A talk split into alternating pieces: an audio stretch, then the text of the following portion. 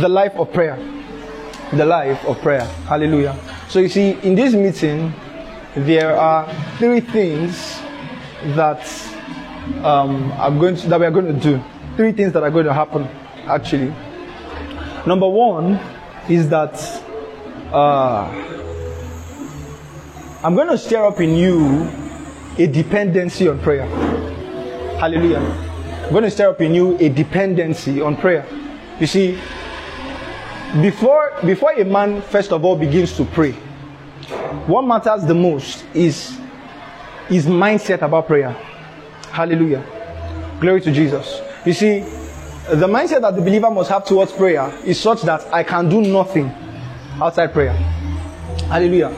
You know, uh, oftentimes when people see prayer is um, I'll make up my plans, I'll do what I want to do. You know, when I when I have it figured out, then I'll now pray so that God will, you know, help it, or so that God will push my plan forward, so it will be faster. Hallelujah. That's the mindset that people oftentimes have about prayer. Hallelujah. But you see, the mindset that the believer must have about prayer is that there is nothing he can accomplish outside the power of prayer. Hallelujah. So it matters more the the it matters more that the believer is dependent on prayer than just that he prays. It matters more the kind of mindset the believer has towards prayer than just the fact that he prays. All right. So I'm gonna first of all is I'm gonna stir up in you a dependency on the power of prayer. Number two is I'm gonna stir up in you the urge to pray. I'm going to stir up in you the urge to pray. A lot of you will realize, or you would notice that after this weekend, after today and tomorrow, you would have an, unex- an unexplainable uh, urge to pray. Hallelujah. You'd have an unexplainable urge to pray. I've, I've, I've given, I've um, said this testimony to you guys before. One of the one of the meetings we had here, um, I, I, was I was teaching and I was led in the spirit. I was led by the spirit of God to um, that there was someone that was supposed to lay hands on in the meeting. So I I laid hands on him, basically laid hands on him, and then he told me that ever since then, he had this burning passion for prayer. In fact, the way he said, he said, for the first time, he prayed longer than he had ever done before at his church. Hallelujah. Glory to Jesus. You see, there is such a thing as the burden for prayer. Hallelujah. The burden for prayer. Now, while you cannot build your entire life on burdens of prayer, right? You cannot say, I will only pray when I have burdens. However, it is a bad thing if a believer has never experienced the burden of prayer. There should be times of your life where it's as though every time when you set out to pray, there is an unexplainable weight upon your heart to pray. Hallelujah. And in times like that, you have an unexplainable bliss in prayer. It's times like that that you pray for one hour and you didn't even realize that you prayed for an hour. Hallelujah. Times like that you have to watch your time so that you don't overshoot it. Hallelujah.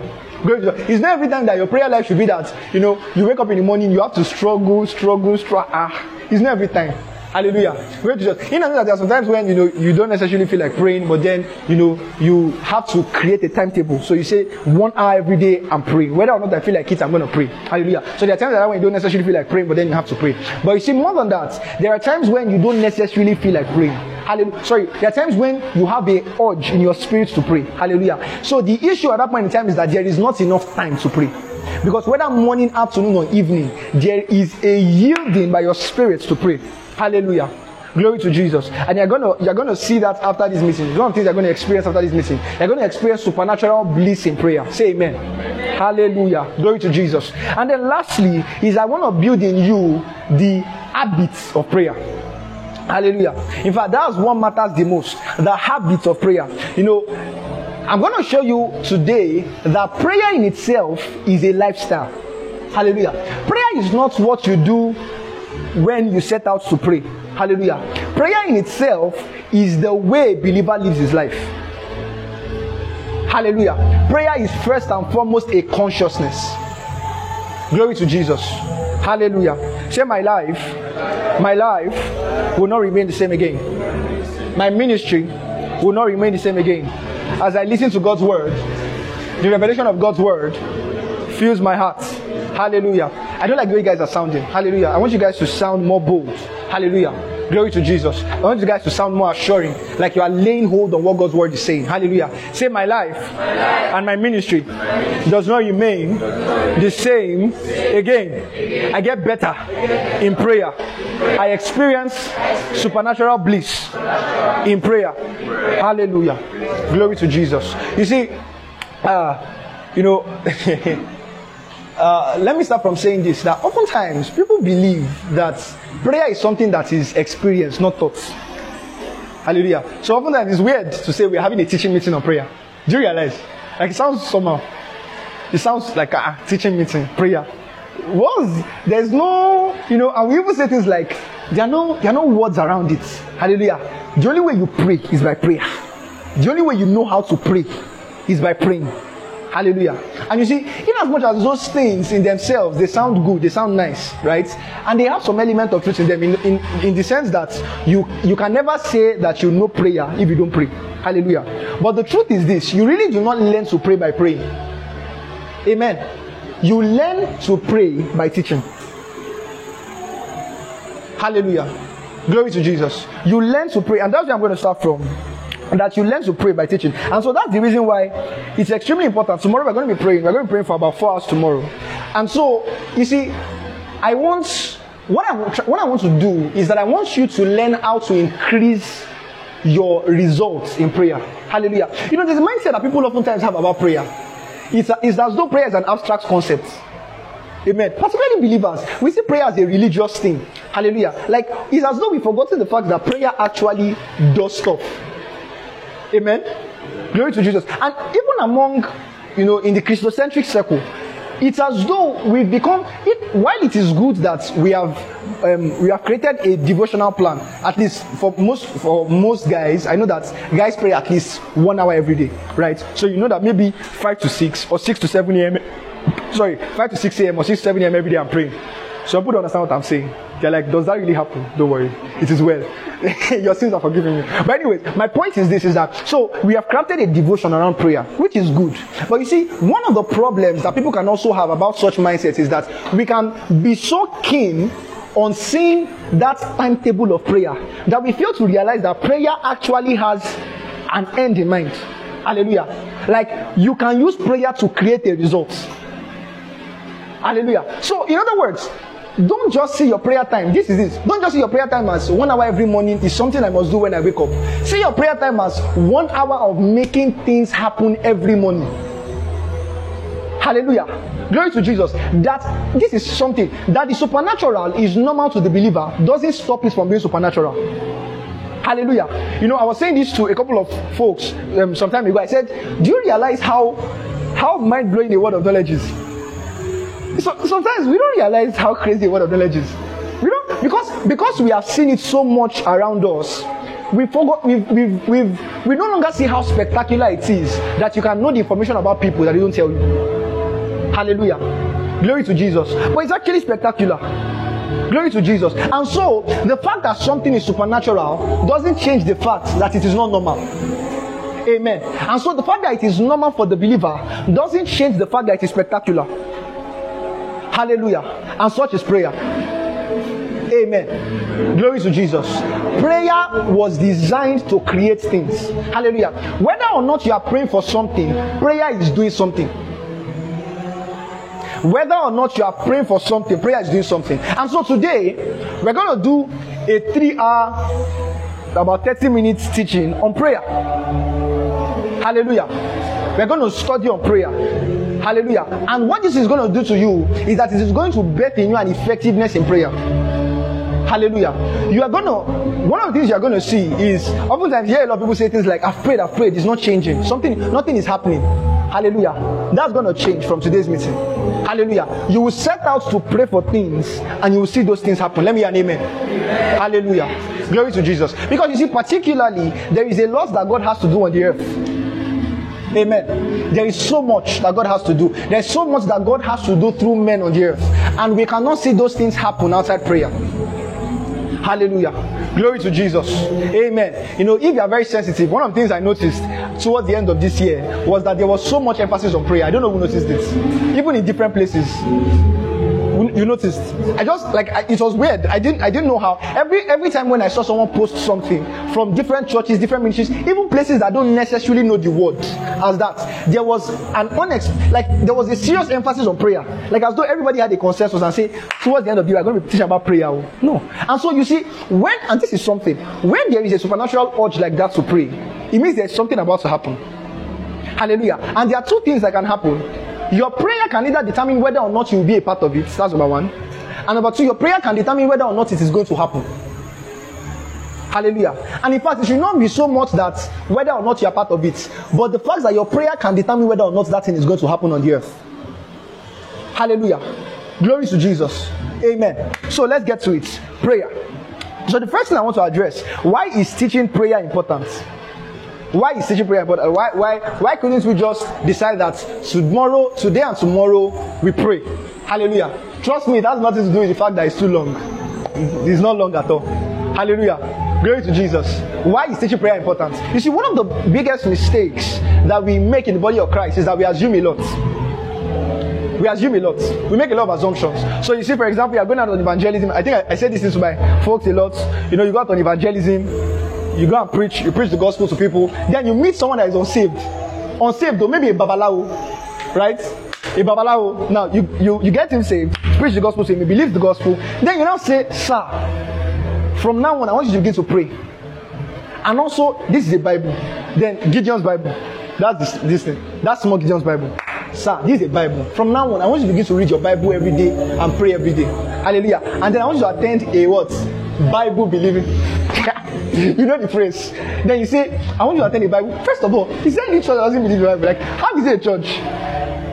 But anyways, uh, let's just do that. So you say, I want you to pray, I want you to start to read your Bible, and then I want you to attend a Bible believing church. Hallelujah. So somehow we believe that with salvation comes the understanding of prayer. Like as though the moment they are saved, they now they are, they are now like, hmm, I can no longer do, I can no longer worship Shango. I can no longer worship Obatala. Now it's Jesus. It's Jesus.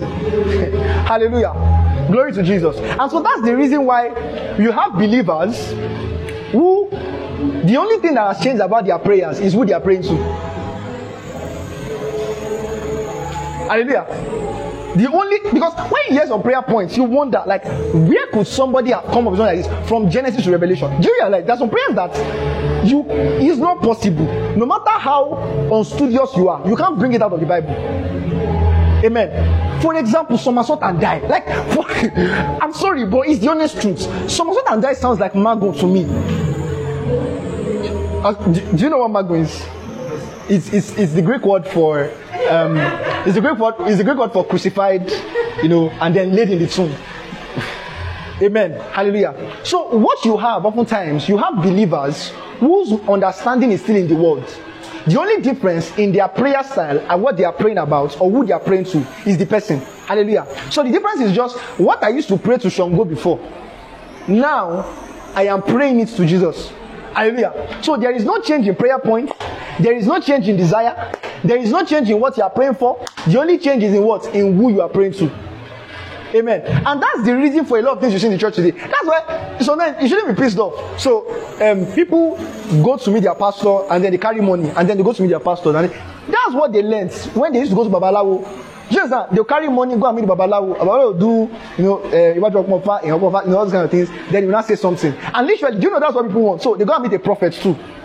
Do you realize? Like it's basically the same mindset. They go to meet the prophets, they take money, give the prophets. The prophets who does, you know, um, Elijah Shambalaye, you know, and then he says, ah, you know, then he says something about them.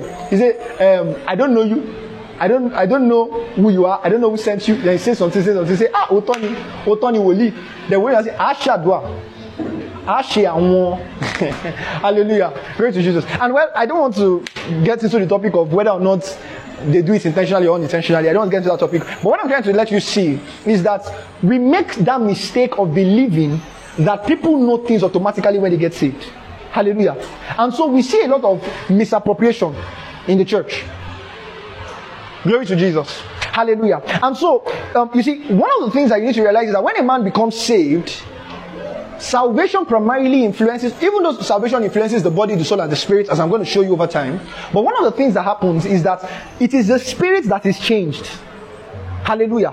Glory to Jesus. Bible says in Ephesians chapter 1 and verse 13. Hallelujah. He says, In him you also after that you hear the word of truth, the gospel of your salvation, in whom also after that you believed you were what? You were sealed with the what?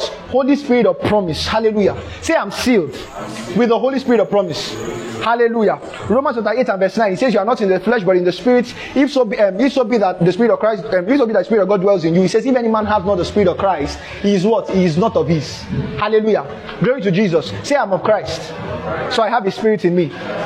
Hallelujah. Glory to Jesus. Galatians chapter 4 and verse 6, it says that, uh, uh, and because you are sons, God has sent for the Spirit of His Son into your hearts, crying, Abba, Father. Hallelujah. Glory to Jesus. Amen. The Spirit bears witness to our spirits that we are the sons of God. Hallelujah. So the Spirit of God dwells in the heart of the believing one.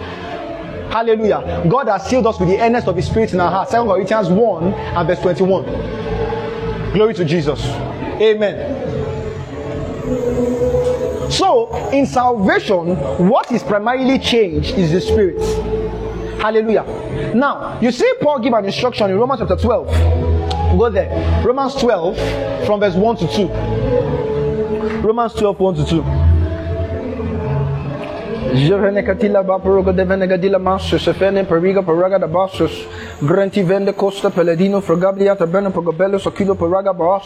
vene bila flega dino paraga de you see um thus says the spirit of god you see do not think that that issue in your aunt's in your aunt's family okay let me let me explain what i mean by aunts there's someone here you have you have an aunt that got married about the marriage is still within the first six years about five to six years. They are just within that frame of marriage about five to six years. And there's a particular issue going on in the family. Hallelujah. Glory to jesus. And so you guys have prayed about it for a while but then you know there are some issues that you pray so much about it then you now begin to act like well maybe that's just how god will have it be. Hallelujah. So you guys have settled with it like no problem. Hallelujah. Praise god. It's time to take up that matter again Amen. And it's time to take it up in the place of prayer. Hallelujah. And you'll see things change. Amen. Glory to Jesus. All right, let's continue. Romans chapter 12. Romans chapter 12 from verse 1. Hallelujah. So Paul is speaking here. He says, I beseech you therefore, brethren, by the message of God, says that you present your bodies a living sacrifice. Hallelujah. Please open your Bible. He says that you present your body as a living sacrifice, holy and acceptable unto God, which is your reasonable service. And I've explained this a, a, um, so many times. I'm going to explain it many times more. That the word, he says, when he says present your body is there, the, is the Greek word paristemi. Hallelujah. The word present is the Greek word paristemi. The word paristemi means to exhibit. Hallelujah. To place something as an exhibit. Hallelujah. It's the same word that is used for exhibitions an art exhibition. You know, at the point where you are doing an art exhibition is not where you are creating the art. Hallelujah. Glory to Jesus. For example, we wanted to do um, an exhibition of some of the works of Leonardo da Vinci, right? And you have Mona Lisa, Madonna on the rocks, etc., etc. It's not the point where you are doing the exhibition that the Mona Lisa is being created. Hallelujah. She has been created and then it is being placed on exhibit for people to see. Hallelujah. So Paul is telling you here that you present your body as a living sacrifice. In other words, you are not to create your body as a living sacrifice. No. Rather, you are to present it because it already has been created as such. Hallelujah. Glory to Jesus. Amen. Then he now says, present your body as a living sacrifice. He says, holy and acceptable unto God, which is your reasonable service. Hallelujah. So, in other words, your body is holy. Hallelujah. First Peter chapter 2 and verse 9. He says, um, yeah, a chosen generation, a royal priesthood, a holy nation. Hallelujah. Say, I am a member. I'm a member of a holy nation. You know, I, you know, you almost tempted to say I'm a holy nation, but that's terrible. You can't be, you can't be a holy nation. Amen. Glory to Jesus. You know, you hear some people say, anyways, don't worry, don't let me shake that table. So, I'm a member of a holy nation. So, you are, it's interesting how we've always known that particular chosen generation line since when we were children like in children's church. How how were we now made to believe that we're not holy? Like, do you realize that someone will quote that verse in the church and then be like, Amen. Now say, Father, Father, make me a holy nation. Hey! Um, anyways, let's just leave that. So you see, you are holy. Hallelujah. Glory to Jesus. He says, uh, present your body the living sacrifice, holy and acceptable unto God. Go to Ephesians chapter 1 and verse 6. Ephesians 1 and verse 6. Ephesians 1 and verse 6. Hallelujah. Blessed be the God and Father of our Jesus Christ, who has blessed us with all spiritual blessings in heavenly places in Christ Jesus, according as He has chosen us in Him for the foundation of the world, that we should be holy and without blame before Him in love, having um, predestinated the adoption. Of, I think I've mixed it up. What's verse six? Sorry, Ephesians one and verse six. Wherein He has done accepted in the what? In the beloved. Hallelujah. So the believer is accepted in the beloved. Amen. Glory to Jesus. Say, I'm accepted in the beloved. Hallelujah. So we can see that the believer is holy. Hallelujah. Bible says in 1 Corinthians chapter 1 and verse 30, 1 Corinthians 1 and verse 30, he says, For Christ is made unto us wisdom, righteousness, sanctification, and redemption. Hallelujah. Say, Christ is my wisdom, Christ is my righteousness, Christ is my sanctification, and Christ is my redemption. Hallelujah. Say, I'm sanctified by the blood of Christ. Hallelujah. You know, Paul was speaking to the, um, to the Corinthian church in 1 Corinthians 6. You know, 1 Corinthians 6 from verse 10. You know, he says that, you know, you are, you are, you are adulterers. He says, um, you are adulterers, warmongers, etc., etc. He says, none of these shall inherit the kingdom of God. He now says, but such were some of you. 1 Corinthians 6 and verse 10. Right? He says, but you are washed. Hallelujah. He says, you are sanctified. He says, you are justified. He says, in the name of the Lord Jesus and by the what? By the Spirit of our God. Hallelujah. Glory to you. Say, I'm washed. I'm sanctified and I'm justified. Hallelujah. Say, I'm holy. I'm sanctified. Glory to Jesus. I'm sanctified. There is no condemnation against me in Christ Jesus. There is no condemnation against me in Christ Jesus. You see, as I'm speaking these words, I'm speaking by prophecy. Say, there is no condemnation against me in Christ Jesus. I'm not defined by my past. I'm sanctified. I'm sanctified. I'm made holy. I'm made just. I'm justified. I'm justified. Who shall lay anything to the charge of God's elect? It is Christ that justifies. Hallelujah. There is therefore now no condemnation. Hallelujah. Glory to Jesus. You see, the devil has no power to condemn you. Amen. Glory to Jesus. I've explained this before to my to, to my folks. You know, when the woman with when the woman that was caught in the act of adultery, which is quite interesting by the way, very, very interesting. I have two questions about that issue. You know, you catch a woman in the act of adultery. First of all, what are you looking? What are you looking for? Uh, what are you looking for? but let's let's even leave them. Let's say they are Pharisees. They knew by word of knowledge. Let's leave them. No problem. Number two, it's even three things. Number two, where is the man? Uh, in case in case you did not realize, adultery involves two people. Amen. I just like in case you didn't know, now you know. Amen. Adultery involves two people. You can't like you can't commit adultery with yourself. You get so like where is the man that committed adultery with? Is the Pharisees. So they know they know better. Let's leave them. All right. Then number three is that you bring her, and then Jesus says, "He that is without sin, let him be the first to cast a stone." First of all, is I must say, I think I've said this among to you guys before that they were very truthful people. If it's in this generation, they will throw the stone. No. I hope you realize because they want to look like bad people. They will stone her down, down. I'm sure in this generation, Jesus would have done something better to say. But you know, Jesus said, He that is without sin, let him be the first to cast a stone. And then something interesting happened. From the eldest, I like the way the Bible puts it. The Bible said, from the eldest down to the youngest of them, they left. You know, the funny thing about that place is that the question you have to ask yourself is this Did they just commit the sin there? Amen. So meaning as they were dragging the woman to Jesus, they had committed sin before. Like it's not like they just committed the sin, oh. Like them too, they have committed sin before, oh. but they still felt like, ah, you must die. Like that shows you the, the way people are. People are so amazing. Like they could literally be doing the same thing you are doing.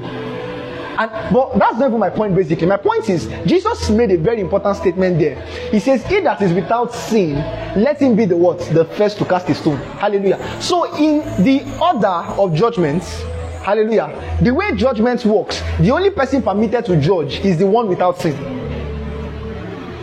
Amen. Hallelujah. The only person permitted, given a right or authority to judge is the one without sin. And that's far from being the devil. Hallelujah. That's so far from being the devil. Hallelujah. Don't you know what Jesus called? He says, You have your look at what he said. He says, You have your father the devil. He says he was a liar from the beginning and a murderer. Hallelujah. He says he was a murderer from the beginning. He is a liar and the father of lies. So he's not just a liar, he's a father of lies. Glory to Jesus. So you see, when we are having the conversation of sin and who should judge for sin, etc., etc., the devil has no place in that conversation. Hallelujah. Glory to Jesus. The devil has no place in the conversation. It's a family affair. Glory to Jesus. Hallelujah. The devil is like all those aunties that come in when your dad is, when your mom is listening. And you know the way, you know, there, there are different ways you can respond to those aunties based on your age. There's an age where whatever they say, you have to accept it. There's an age where you can begin to give them eye. And there's an age where if they talk, they collect. Amen? Don't mind me, don't mind me. So that's just that by the way. But Anyways, let me continue. Romans chapter 12. Romans 12. So, um, it says to put your body on exhibit, and we already see that you are holy and acceptable. Hallelujah. So, Paul couldn't have been saying in Romans 12 that you are supposed to make your body holy and acceptable. Instead, Paul was saying that you present it. Hallelujah. Glory to Jesus. Like as and based on what we've seen about present, which means to put on exhibit, to put on display. What Paul is saying is that put your bodies on display a living sacrifice, holy and acceptable. In other words, live as you have become. Hallelujah. You are holy. You are acceptable unto God. Now begin to live your life as one that is holy and acceptable. Are we together, guys? Does that make sense? Does that make sense? Now let's move on. He says that is your reasonable service. In verse 2, he now says, Be not conformed to this world Hallelujah. But be transformed by the renewing of your word, of your mind. The word conform there is the Greek word sukematizo. You don't need to know the spelling. It doesn't really do much. Sukematizo. Sukematizo means to fashion yourself after another. To fashion yourself according to the way you are not. Hallelujah. Glory to Jesus. So Paul is saying, do not begin to live the way you are not. So do not be conformed to this world. Do not try to adjust yourself to the standards of the world. I feel like this generation needs to hear that a lot. Particularly believers in this generation, we need to hear it. Amen. Glory to Jesus. You know, don't let me even talk about that. ah, I know. Some days ago, I was talking to a friend. I said, "Ha!" I said, "People are committing sin." Oh. like, like, like, I just I, I saw a video. I saw a video on on YouTube, and you know what? What appalls me the most is how people are so confident about speaking about immorality and claiming they are believers in public. Like you know, there, there used to be a time when like if you like if you are committing immorality you don't agree that you're a believer. Do you understand? Like maybe you are lying. If someone says are you a believer? you're like or you don't want to be you don't want to be known as a believer in that kind of circumstance. Do you understand? Or uh, do you get my point? But now like people are saying it. Let me give you like a very good example. Like they asked they asked somebody that was not married a young guy right that um why do you have sex so much Right? No, no, no. They asked him, is sex a sin?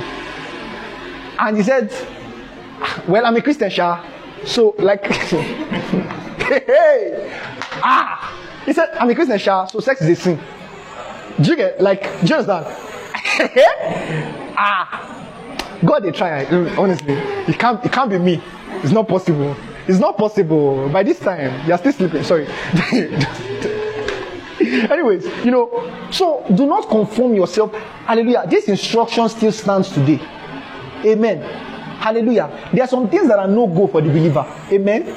Glory to Jesus. Lying is still a sin. Amen. Glory to Jesus. Amen. Fornication is still a sin. Like, just so we are clear. Glory to God.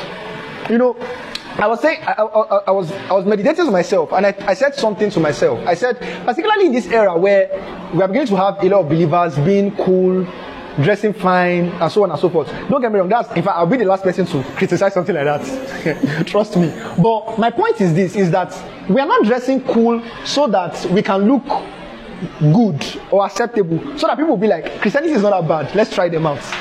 Amen. We are we are dressing this way because it is not a sin. Amen. If Christianity said wear turban with a flowing gown, amen, that's what we wear. Amen. Hallelujah. Glory to Jesus. Do you understand? Because like I feel like um, people are beginning to have the mindset that we are dressing cool so that like we are, we are making Christianity look cool. Do you get so people will be like, ah, it's not that bad though. Let's try it out. No, don't get it wrong. Amen. Glory to Jesus. The, we are not trying to look cool. Like it's not like the Christianity of then is the Christianity of now. It's the same. Oh. Amen. And you don't sound excited about it. Glory to Jesus. Hallelujah. There are still codes of conduct. Glory to God.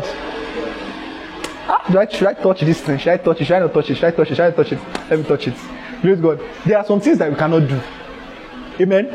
There are some things that when I see believers do, I can tell that this one, you don't go on evangelism. Amen. Amen. As a guy, eh, as a guy that goes on evangelism well, even not even well, even if it's once in a month or twice in a month, let me be honest with you, there's some things that you cannot do. Glory to Jesus. Let's continue. Um, so, um, amen. Glory to Jesus. What's he You understand? If I don't need to go on now. I, do I need to go on? Should I go on? I should go on. I won't go on. I won't go on. But but I just like modesty is still a is still a is still a trait in Christianity. Hallelujah. Glory to Jesus. There's still a place where the skirt is supposed to get to. Amen. Ah, you put no more. Ah, ah, amen. Glory to Jesus. There's still a place the skirt is supposed to get to. Like we know you're righteous in Christ Jesus. We know uh, who taught you. We are the one now. Like who taught you? We are the one. But with all your righteousness, you wear long skirts. Amen. Amen. Glory to God. Let's go on. So um. Hallelujah. I can see nails on the ground. Nails and wood. the table is totally shattered. Anyways, let, let's go on. Let's go on. All right. Because the reason I'm saying this is because I don't know if you guys think about these things, but if look at the fact that what is the norm now was extreme as at 20 years ago. Hallelujah. Even in Christian circles. Sometimes the issue is not is this bad or is it wrong. Sometimes the issue is what can it turn to. Are you with me? You need to think that way. The issue is not is the hairstyle bad or wrong. That's not the problem. Is the is the skirt too long or is too short? That's not the problem. The problem is can it keep getting shorter? Are you with me? Think about it. If what is if what is norm is the normal now is extreme, was extreme 20 years ago, what's going to happen in 20 years time? Amen. Amen. Selah. So let's go on. So we see in Romans chapter 12 and from verse in verse 2, it says, Be not conformed to this world. That's suke matizo. Do not align yourself um, according to whom you are not fashioned like. Hallelujah. Glory to Jesus. It now says, But be transformed, hallelujah, by the renewing of your mind. The word um, transformed is the Greek word metamorpho. Now, don't don't care about the spelling. Just don't worry. You can check it on your own. But the word metamorpho is the word that means to re, to um, what's the word now? Basically, means to transform. But you see, it was the word that was used in Matthew 17.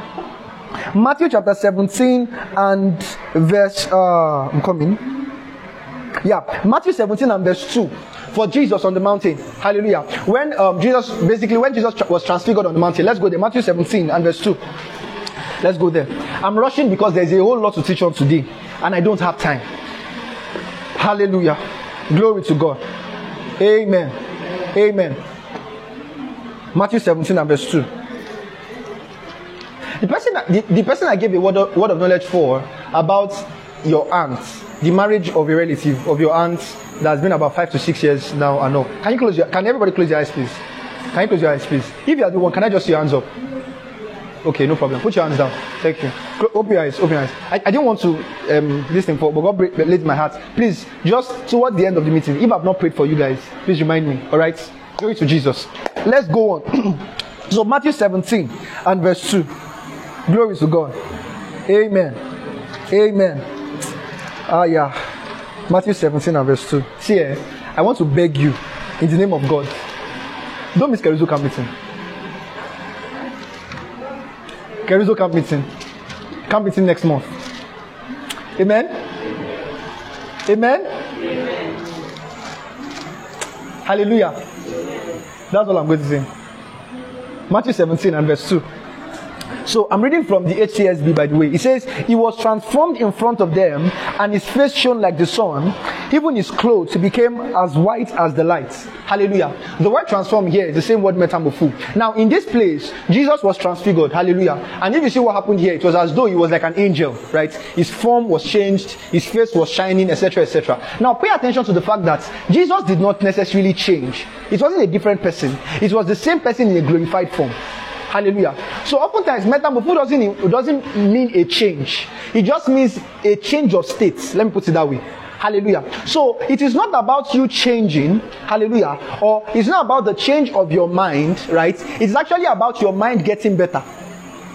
Hallelujah. Glory to Jesus. So when he says that um, you are transformed, it's not like it's a new person that appears. No, it is the same you, but you now become a better person. Hallelujah. You become a much more, in that sense, glorious form of yourself. Are we together? And how does that metamorphosis happen? He says by the renewing. Renewing there is the Greek word anakainosis. Anakainosis means to make anew. It means to renovate. Hallelujah. The renewing of the mind. So, in other words, transformation for the believer primarily is the renewing of the mind. Hallelujah. Transformation is not the day when you stop lying. Amen. Transformation is not the day when that ex calls you and you say, No, I'm not doing. That's not transformation. Hallelujah. Transformation was happening in the moments when you were listening to God's word and God's word was changing your mind. Hallelujah. Glory to Jesus. Then you can now begin to have an outward show of it. So, in other words, what happened in Romans chapter 12 and verse 1, where Paul was saying that you present your bodies a certain way, can only happen if verse 2 has happened.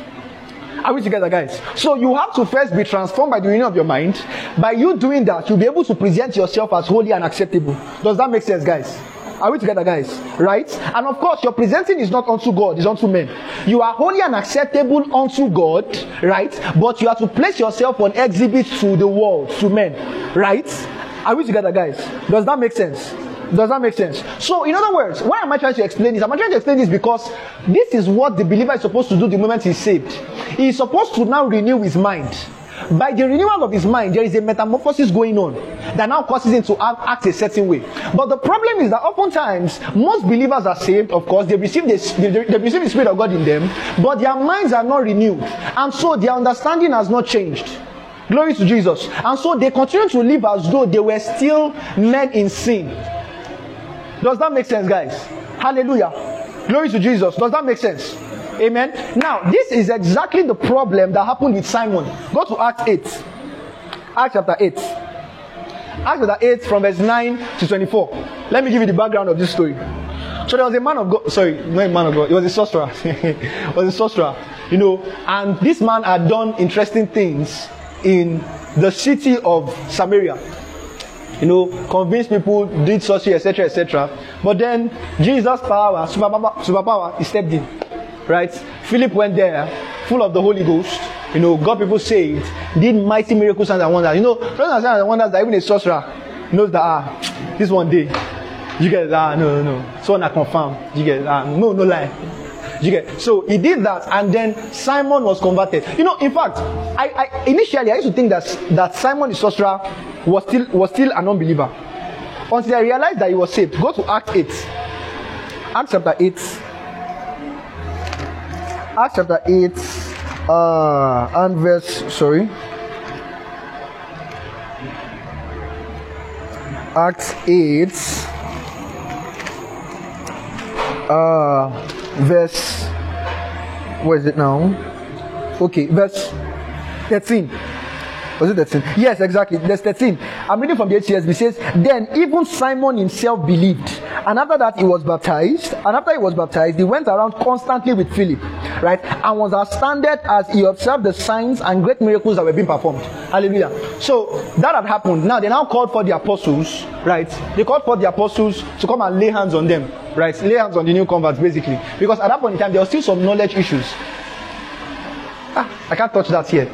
I don't know what, what sermon am I going to touch on that. I know I've, i know he's in one of my sermons, but I can't remember which one. All right, but anyways, so Peter comes around and then he's laying hands on people. Now, by the laying hands of Peter, by laying of hands on Peter, Simon now sees that ah, people are speaking in tongues. All right, people are, you know, they are um, um, they are flowing in the things of the spirit. By as Peter was laying hands, so Simon based on his experience before, he was a sorcerer. And so the way he works with sorcerers is they bring money, you give it to the sorcerer, the sorcerer tells you some things about your future. Do you understand? So Simon too thought this is how it is over here. Do you understand? So him so he brought money. And now went to, but unfortunately for him, he did not to meet the gentle person. He did not to meet James or John. He went to meet Peter.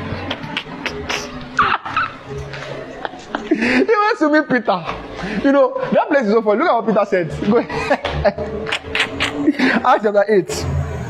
Acts chapter 8 and verse, uh, let me see, from verse from verse what 20 peter said but peter told him may your silver be destroyed may your silver be destroyed with you he says because you thought the gift of god could be obtained with money but you know that that means if a lot of if a lot of people's parents.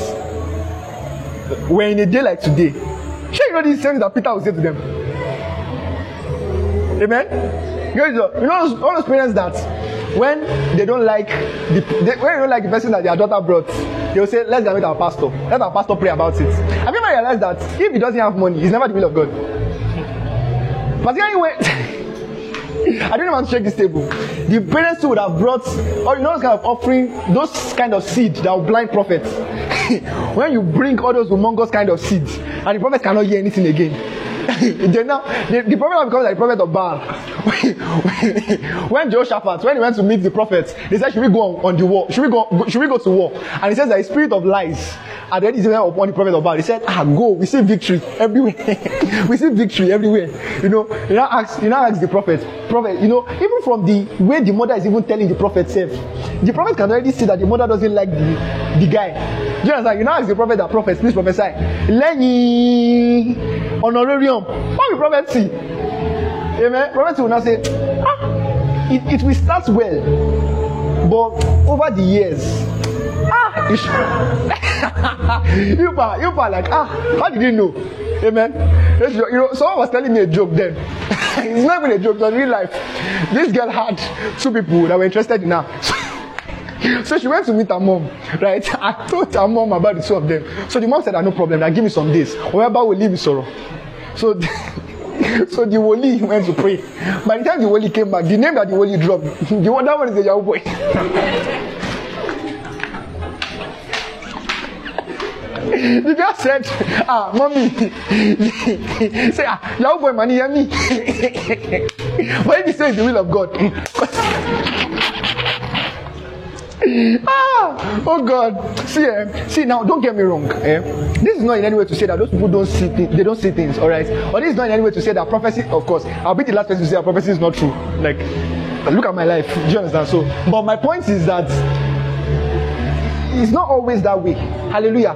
This barbaric behavior of of making prophets do things with money is terrible. Hallelujah. It's terrible. We must abolish it. Amen. Hallelujah. We must abolish it. Rubbish. Let's go on. So look at what Peter says to him here. He says uh, in verse 20, May your silver be destroyed with you, because you thought the gift of God could be obtained with money. He says, You have no part or share in this matter, because your heart is not right before God. He says, Therefore, therefore repent of this wicked, wickedness of yours, and pray to the Lord that the intent of your heart may be forgiven you. For I see that you are poisoned by bitterness and bound by iniquity. Kilo day, just because I asked, ah, ah, ah, ah, to your Lord, just say no. It's not possible. It doesn't work like that. Which one is you are bound by iniquity? You know, Peter. Sure, you don't know your own. He's not the same Peter. Peter, that small girl, was asking him, Do you know him? Are you not one of them? He said, No. Peter was cursing. He said, I swear to God. I swear to God. It's not, I'm not one of them. I don't know him. I don't know him. You are now the one that is saying that somebody is bound by iniquity. You, same you. Hallelujah. But the issue here, basically, and of course, um, one of the things, ah, I'm not even sure where exactly I thought it, but one of the things that you would realize in the book of Acts is that there was a progressive knowledge of God in the church. Hallelujah. So there are some things that you would see that the church did in the earlier years that over time they grew out of. Hallelujah. A very keen one, for example, is the fact that the church from Acts 1 until Acts 15 did not know that salvation was for every man. They thought it was only for Jews. Do you know what do you know what it means that from Acts 1 to Acts 15 they never preached to a Gentile except in Acts 10? Hallelujah. And in fact, in Acts 15, when imagine um, Paul and Barnabas had already preached to the Gentiles, they had testimonies, they were still be, they were still being queried. Do you know how terrible the church has to be for someone? Like these people have disciples, the disciples are praying in tongues, the disciples are getting other people saved, and the church still called them for questioning. Sounds like a particular don't worry. Amen. Um, let me go on. Some of you didn't get that, but then the other ones that got it. They got it. If you know, you know. Amen. Hallelujah. Let me continue. So, what I'm not trying to there to let you see is that after a believer is saved, the next thing the believer needs is to be taught. Hallelujah. And one of the fundamental things that every believer needs to be taught about is prayer. Amen. You need to be taught about prayer. That phrase, you learn to pray by praying, no matter how honest and no matter what the idea behind it is supposed to be, is false. Hallelujah. You learn to pray by being taught. Hallelujah. Then you practice prayer by praying. Are we together? But you learn to pray by being taught. Glory to Jesus. Glory to Jesus. So the question you want to ask yourself also is this, and, and, and this is the reason why you want to um, um, see the importance of being taught about prayer because prayer is not peculiar to Christianity. Amen. Prayer is not. Look at Genesis chapter four, Genesis chapter four and verse twenty-six. Genesis four and verse twenty-six. Genesis four and verse twenty-six. Hallelujah. Glory to God. Genesis 4 verse 26. Genesis 4 verse 26. Um, I, I sense sense in my spirit that someone here um, had it's not even necessarily hard because it's not been long ago, but like you had a like a stomach ache at one side of your stomach, a stomach ache one side of your stomach. It's not been long ago. It's it's, it's almost like it comes and goes at a particular time, but it has it happened not too long from now. Actually, who is the person? Stomach ache on one side of your stomach. Who is the person? Anybody? Anybody? Anybody? Is you? Okay. Please remind me. I'll pray for everything together. So just remind me. Amen. Glory to Jesus. Amen. Hallelujah. Glory to God. See, I'm not confused. I'm not confused. Glory to Jesus. Amen. Hallelujah.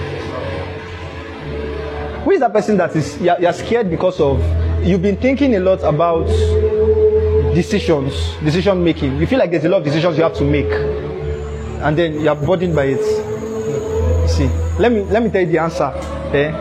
It's not true. You don't have so many decisions to make. Amen. Someone said something. Someone said 80% of our worries are not realistic. Do you know what that means? Like 80% of your worries are unrealistic. Like 80% of the things you worry about will never happen.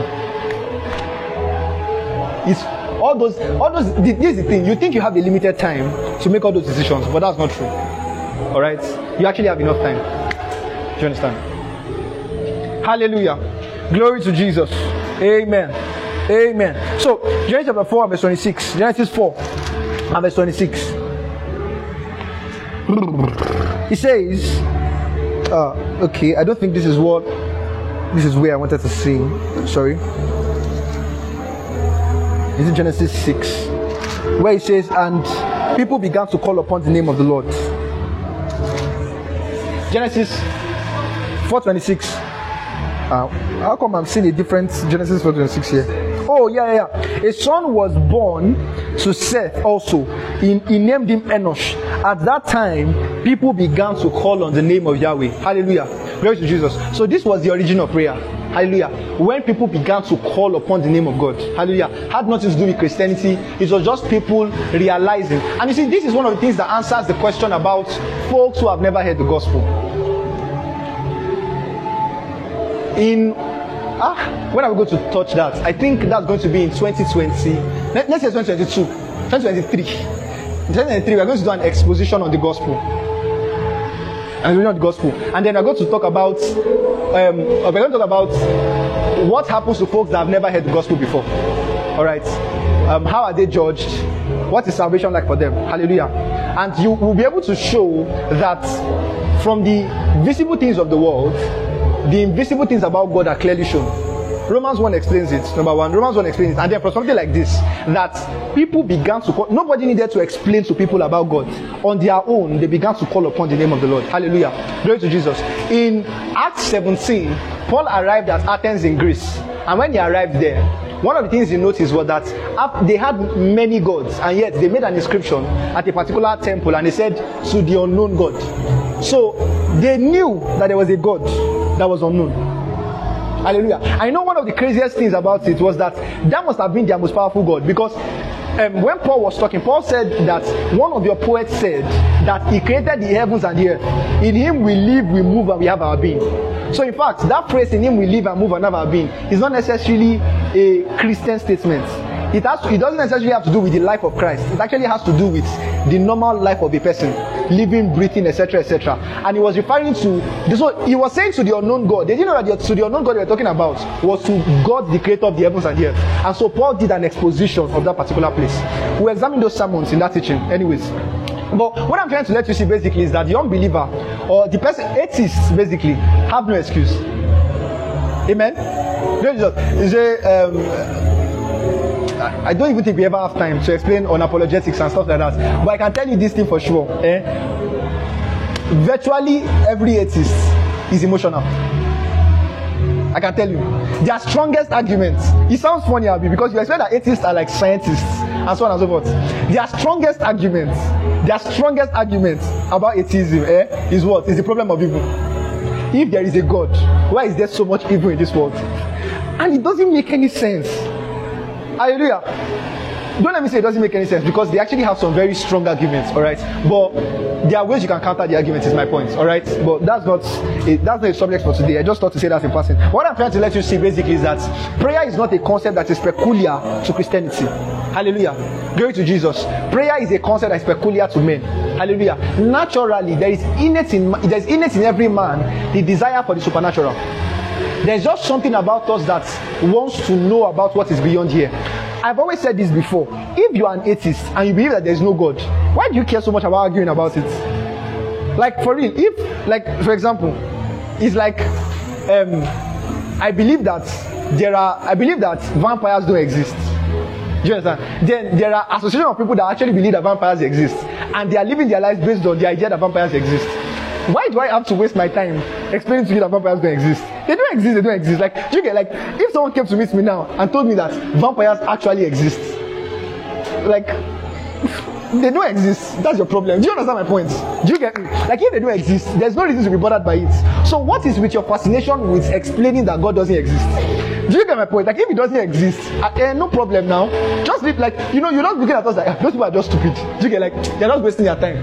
Why do you why are you so fascinated about explaining that God doesn't exist? Doesn't make any sense. Are we together? Does that make sense, guys? So there are too many reasons to there are enough reasons to let you see that what you just have with most of them is an is an they just you know you have pent up anger. Are we together? They they they they see God as irresponsible. Are we together? And so for that reason they choose to believe it doesn't exist. Do you understand? They, they want they prefer to believe that they prefer to believe that ah a, a being that is so powerful cannot be so irresponsible. So I would rather believe that it doesn't exist at all. Are we together? But it's one thing to believe that God is bad or wicked. It's another thing to believe that He doesn't exist. Are we together? It's one thing to say He exists, so but He's a bad person. That's a different discussion. But to say that because He's bad, He therefore doesn't exist. It's like saying that MTH 101 doesn't exist. Amen. Do you? Or like our president, sorry. Amen. Glory to Jesus. So that's just that. So um, Second Timothy chapter three and verse sixteen. Second Timothy three and verse sixteen.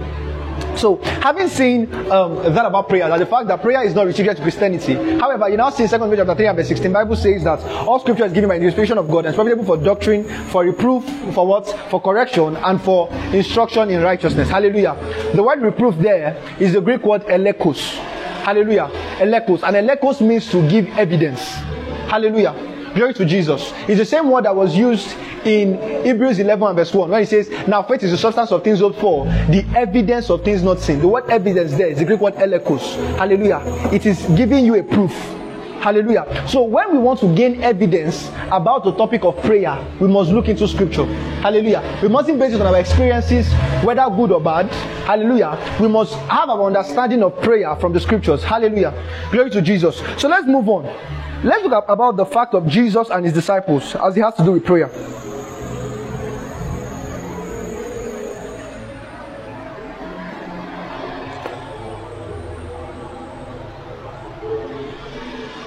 All right. So Luke chapter 11 and verse 1. Luke 11 and verse 1. Let's go there. Luke 11 and verse 1. Luke 11, verse 1. Hallelujah.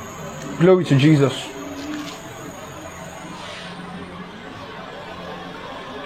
I want to follow my time, so I'm, I'm not. I'm, I'll make sure I'm not overshooting anything. I am beyond overshooting. So, Luke 11, from verse 1. This you are there, you can read. Are, are we all there? Are we there?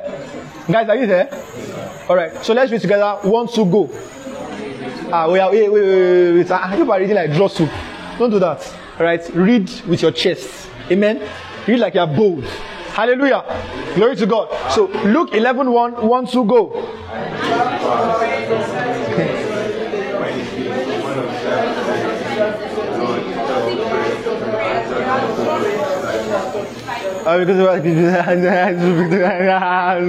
All right. So Luke 11 1, you see that while Jesus was, you know, can you read for me, please? Can you read? Luke 11 1, let's go. And it came to pass.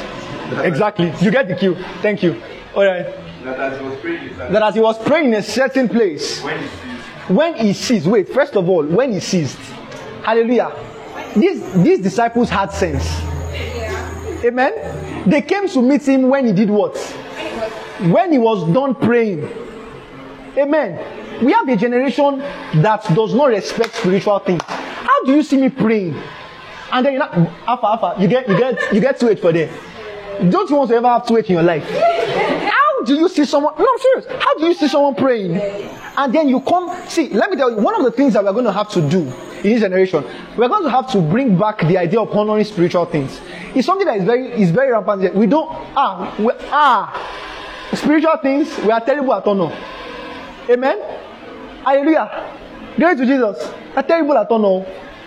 Let me give a very good example. I was talking to someone a while ago about um, in in the in in um what in Orthodox in um Orthodox churches, like for example Catholics or Methodist churches, you dare not stand up when the when the priest is teaching. Do you realize? Throughout the everybody sitting down. Anything that wants to happen to you it will happen to you on that chair you are not standing up but now you see someone is teaching you don't see somebody I didn't even, I'm sorry if it hits if the bullet hits you here. I don't I didn't even pay attention. Alright, I'm sorry if you're one of those persons. But like and you can say eh, you know, is the church like nobody should be bound and all, but it just shows a simple act of dishonor. Amen. You can't be. We used to joke about this in the laws. Where's the? You can't be in front of Aliko Dangote, and somebody will call you. You, you know, there's a way you press your phone when you want to end the call. That is like as though you should spoil it. like ah, you like of all times, to your love, just shall know me. You know what I can say? Like just off. Are we together? But it's church. You not even say. Let me tell you the worst thing. You now talk, talk, talk. You now say, ah, actually, I'm in church. Don't be annoyed. Let's talk later. Ah, just continue. You've already. What's the point? You've already been talking. Just go on. Amen. Hallelujah. We must bring back the the, high, the the idea of honor for spiritual things. Don't text me on a Sunday morning. Are you high? Like, what do you? And let's see my reply. Amen. Hallelujah. And the problem is this: is that we allow it. Let me tell you something. Do you realize that no matter how busy you are, even as a Muslim, as a Muslim, no matter how busy you are as a Muslim, you are never stop from praying. Let me tell you how serious it was. It was so serious. I don't know if it happens in your class, but on Fridays when I was on campus then, if you are supposed to have a lecture, a lecture, and it's the time for them to pray on Fridays, they'll they'll, they'll shift the lecture because of that. Are we together? Well, I, I hope you realize that the only reason you don't have lectures on Sundays because Sunday is a weekend. It's not because you're having service. Oh. Amen. Amen. Thank you. I just I just said I should add that because now, myself, you work in Lagos, there are terrible places in Lagos that on Sundays. And the most annoying thing, you find that some of these people, some of these companies, their owners are Christians. Amen. Hallelujah. Thank God for our Muslim brothers and sisters. Public holiday. Those people know how to give. Sorry that brothers and sisters, but you guys understand what I'm trying to say. Thank God for their public holidays. If not, if it was left to Christians, like we have so belittled the idea of honor for spiritual things, it's something we need to revive. Oh. Hallelujah. Glory to Jesus. Don't press your phone when you are praying. Amen. Hallelujah. Don't press your phone when you're talking to your pastor. Amen. Glory to Jesus. Ah, honor now. Honor. Don't. There were times when when you hear that someone is a pastor, there is a way you like. There's a reverence you have for them. Some of you, your boyfriend will see your pastor. You know, say, ah, that's even your pastor. You should not say, you know, you not say, ah, I he's not even, he's not really old like that, though. Only no. he's not really old like that. But by the time you broke up, he was the one that was. Amen. Glory to Jesus. That, see, I'm never going to. That's all I'm going to say about that. Amen. Learn to honor spiritual things. Are we together? Learn to honor them. So let's continue, please. Luke 11 1. Go on. When he sees, All right. When he sees, one of the disciples said unto one of the disciples said unto him, Lord, Lord, teach us to pray. As John also does this. I want you to pay attention to some things here. First of all, is that they observed Jesus' life, and as a reason of the as a reason of the observation of his life, they came to a point where they understood that this thing this man is doing has to be tied to his prayer life. Hallelujah. Glory to Jesus. That's my one. Number two, they said, teach us to pray as John also taught his disciples. Glory to Jesus. As John also. So, in other words, they believe that part of the curriculum for discipleship is prayer. Hallelujah. I, I, I always say this to my folks. I cannot call you my disciple if I don't pray with you. Amen.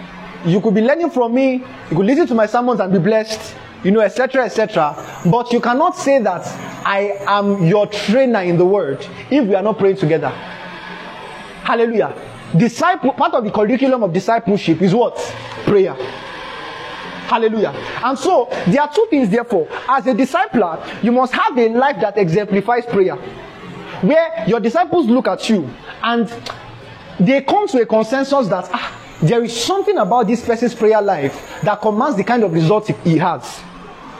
Are we together, guys? Does that make sense? Are we together?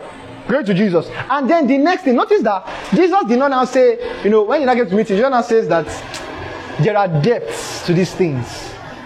Hallelujah. There are depths and levels. There are realms and portals and realities. That's not what he says. Hallelujah. What does he do next? He teaches them on prayer. Are we together, guys? Are we together? Therefore, you must know how to teach on prayer as a discipler. Amen. You must be able to teach, so you must be able to train in prayer. They must see your life that it ex- exemplifies prayer, but also you must be able to teach on prayer. Hallelujah. There are certain things that you actually you catch them by seeing, to be honest. You can't necessarily teach it. And I'm going to talk about those things soon. But primarily, prayer is to be taught. Amen. There are fundamentals of it. Those fundamentals are taught. And then there's some other things that you can only just catch it by seeing. When you stay around people long enough, you catch the fire. Are we together, guys? Does that make sense? But first and foremost, you must teach on prayer. Hallelujah. And that's what we are here for. So, how to pray? Let's move on. How to pray? How to pray? There are five steps on how to pray. First of all, kneel down. Why you all of you look? All of you are dressed up here like, eh, where are we? yeah, man. So how to pray? So we see that in Luke 11, while Jesus was speaking to his disciples and about to teach them to pray, Jesus in, in- introduces a very interesting concept called the importunity of prayer. Go to Luke 11, chapter verse 5. Luke 11, verse 5. Luke chapter 11 and verse 5. Importunity in prayer. I'm going to read. From verse 5, I'm going to read down to verse 8. From verse 5, he says, He also said to them, Suppose one of you has a friend and goes to him at midnight and says to him, Friend, lend me three loaves of bread, because a friend of mine on a journey has come to me, and I don't have anything to offer him. He says, Then he will answer from inside and say, Don't bother me.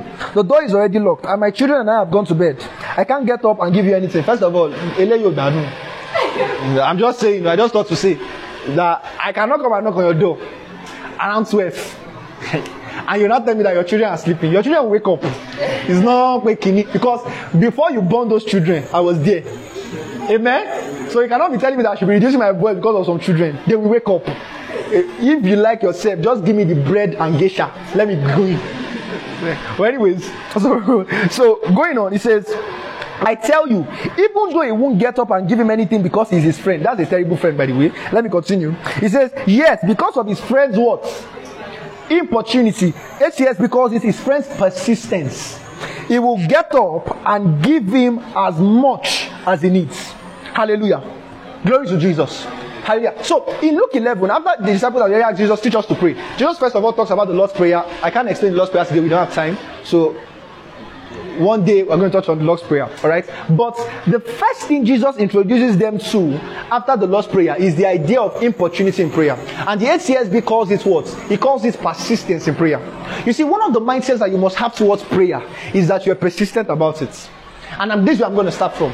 Is that you're persistent. You see, one of the, the one of the biggest issues I've seen among believers is that we are so easy. It's so easy for us to just lose faith. Hallelujah. Like it's so easy. Like it, it's often time it is proof that you don't believe in it. Amen. Let me tell you, let me show you a proof. Let me show you something. If you had a remote, a remote, basically for you guys, I mean Nigerians now. So you press you press your remote, like you try to use it or your this thing or your TV, it doesn't work. First time, second time, what do you do? Bah, bah, right? Someone said someone said on Twitter that why do why do Nigerians slap their remotes when it's not working? And someone replied, Why does the remote start working after we slap it? It's the remote's fault. If you won't work, then we'll just ah, slapping doesn't work, oh, right? Then you so the question is this why didn't you drop the remote after you pressed it and it didn't work? Because you believe that the remote has the capability to do it. It's just that it's not working at that point in time. Hallelujah. So you realize that if this thing doesn't change, the problem is not the remote. The problem is that there's something wrong somewhere that I have to fix up. But this remote can work. Do you understand me? So oftentimes when we give up on something a lot, the issue is that we don't believe in it. Hallelujah. You do it the first time, it doesn't work, and then you give up. You don't believe in it. Do you take the first pill of your medication? For those of you that are normal, anyways, those of you that are normal, do you take the first pill of your medication and then you stop using it because it's not working? Those of you that are normal, emphasis. I'm not, I'm not to people like Mabel, but let's go on. I didn't want to call your name. The Spirit of God spoke out. I can't stop him. It's the Lord speaking. You are the one that prayed for utterance so well. So, you know, you don't stop it because, in fact, sometimes you, you finish the dose, it doesn't work, you go back to the doctor. Abi, he said, Doctor, it didn't work. Oh, amen. Hallelujah. Kenneth Hagin said something. He said, if people could just learn to give the same faith they have in medications to healing, all right, we will see so much more healing. Hallelujah.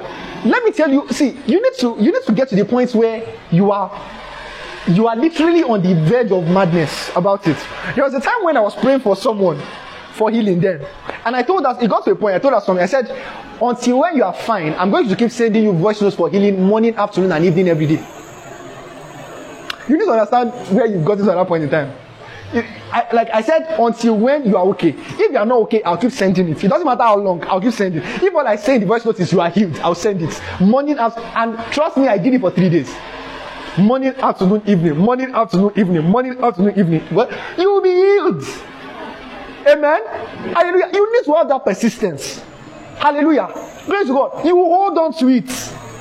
You say, it's not working, it's not working. Ah, Oshin, so you That's your problem. You see, the problem with you is that you feel like you're in your mind, you're not saying it, but there are still other options. Amen. Even if it doesn't work, I can try it like this. That's the problem. Remove all the lifelines, remove all the nets. Pray and say, if it doesn't happen, there is no way. Oh, there is no other way. Hallelujah. It must happen. Glory to Jesus. We're going to talk about other things that surround prayer, you know, so on and so forth. But the first and foremost thing was not about prayer is this persistence. Hallelujah. It must happen. You know, we don't, don't just give up anyhow. You don't give up. Hallelujah. You're not a victim, you're a victor. Glory to Jesus. Hallelujah. Glory to Jesus. Thanks be unto God who always causes us to triumph. Hallelujah. Make it manifest through us the savor of his knowledge in every place.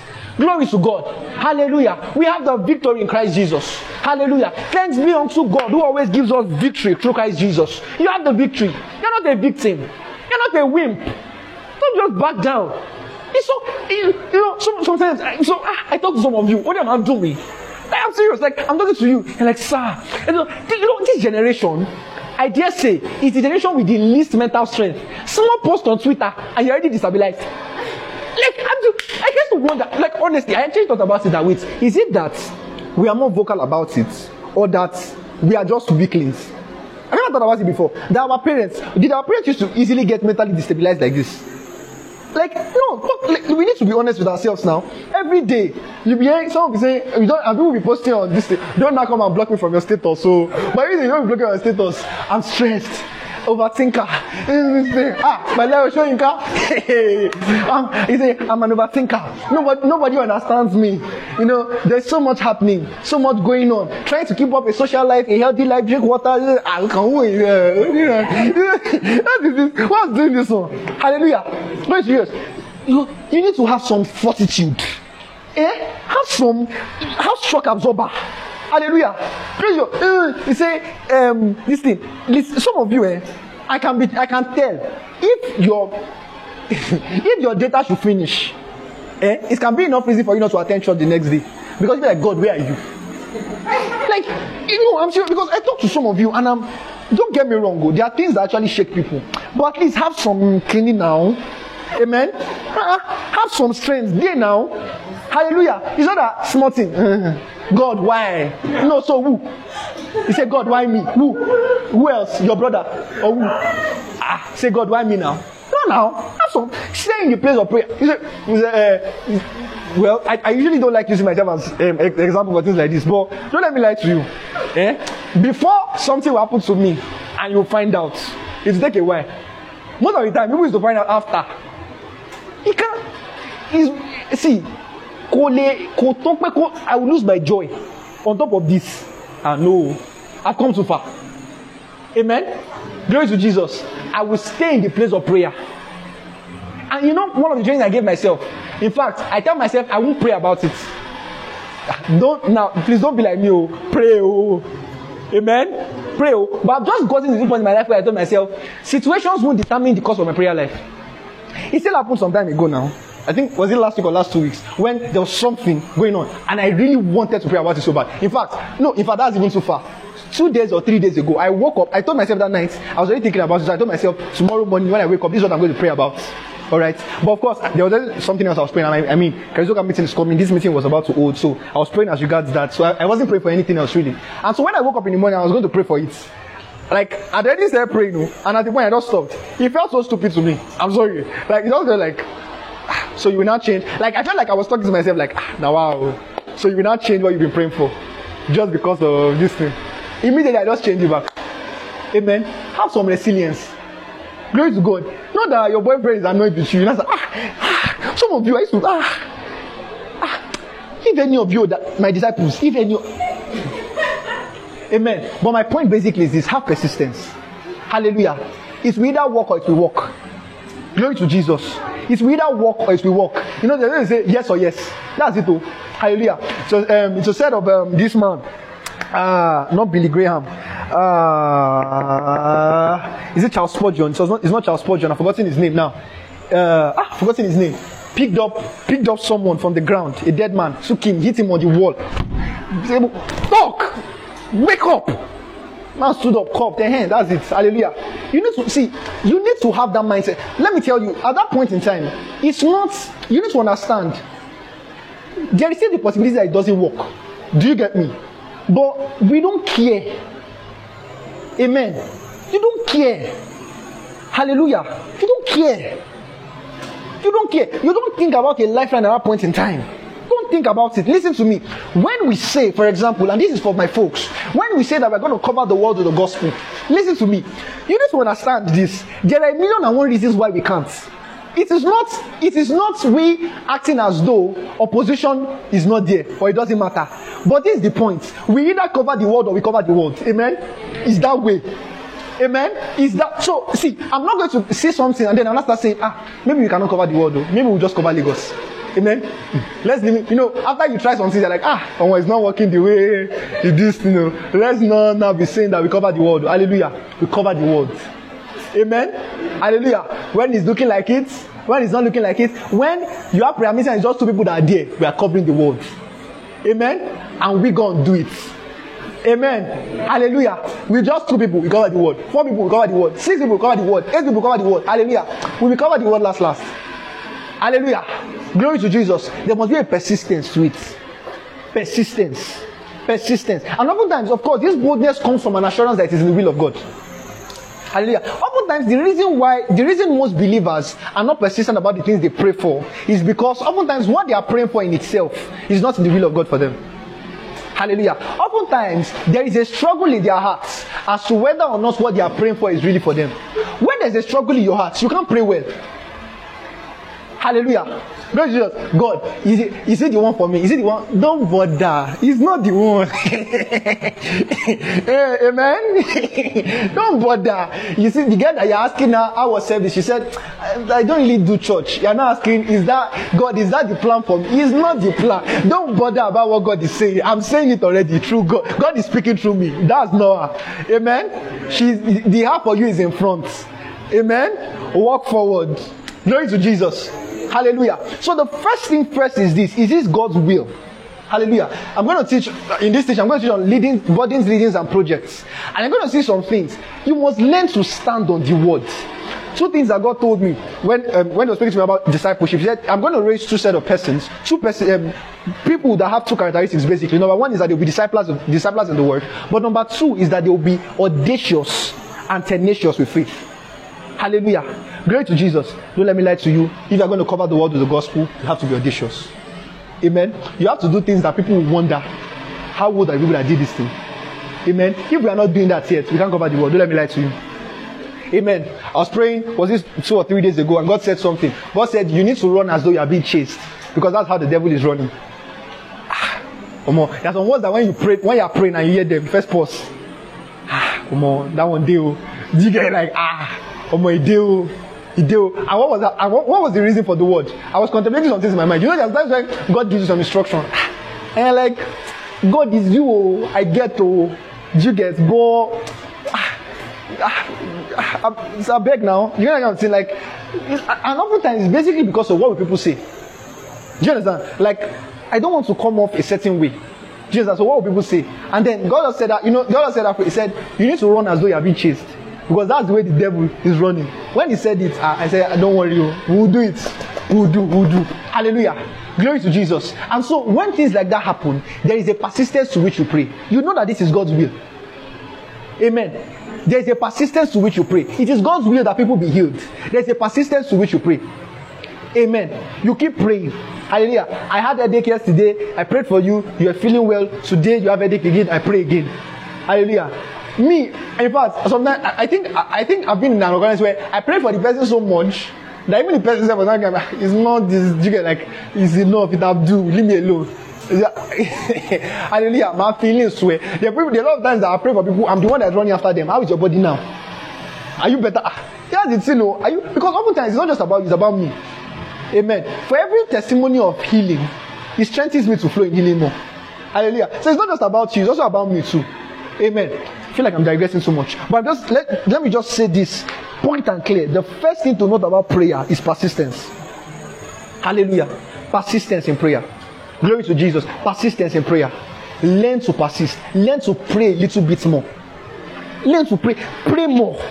Pray more. You are praying, you prayed for it, it did not seem like it. Keep praying again. Keep praying again. Pray- See, there, there are points you get to in prayer, and I'm going to explain this when we get to burdens. There are points you get to in prayer, you know that has happened. Hallelujah. You know it. Praise God. I was talking to someone yesterday about words of knowledge. I said there's some words of knowledge that give some people, and if, even, even when, when they tell you that it's correct, you're like, eh. You know, that kind of thing, that kind of word of knowledge. Like you gave the word though, but the person now say that is accurate. You're not like, ah, is accurate. You know, and there's some other words. Like even the person tell you that it's not correct, you tell them go and check. I've given someone a word of knowledge. I gave person a word of knowledge about I think his parents or something about someone being sick at home or something. Person said it's not true. I said no, don't be so sure. I said call them first call them. Eh, he said, he now called. He said, ah, it's true. He said, eh, you are the one that is wrong. I know you better than you. Amen. There, are so, there, honestly, there are some times like that. You guys know what I'm talking about now. There are some words that you know it in your heart. Like it feels like if you don't say it, your chest will rip off. Do you get my point? Like you are so sure. Hallelujah. You must have that kind of mindset with prayer. I learned that thing from um, Pastor Moreira, Oyedamola. He, told, he said that you will pray until when you feel the body lift. You will pray it until you, you can feel an ease your heart that ah it has happened. You know. Hallelujah. Pastor chris was talking about he says that in those times he says your your prayer language changes. He says initially you are praying lord we are taking over this place we are taking over this place we are taking over this place. He says at some point you stop. He said we have taken over. Eh?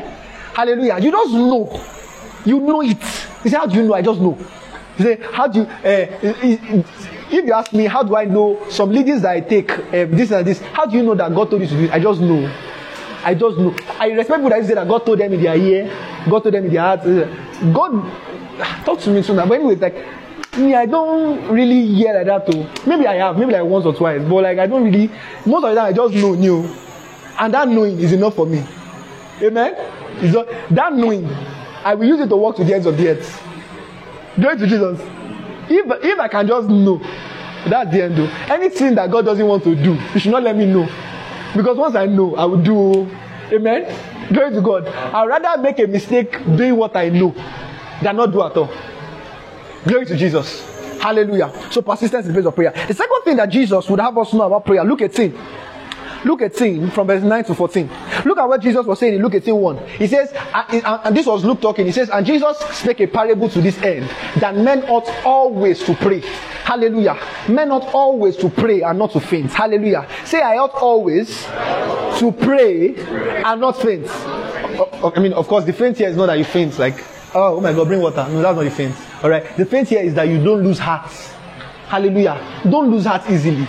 I don't know how well I can explain this to this our. I, I, feel like when I always say our generation, it makes me look like I'm one kind of person. But please, like, stop being so weak. We are so we are soft, like butter.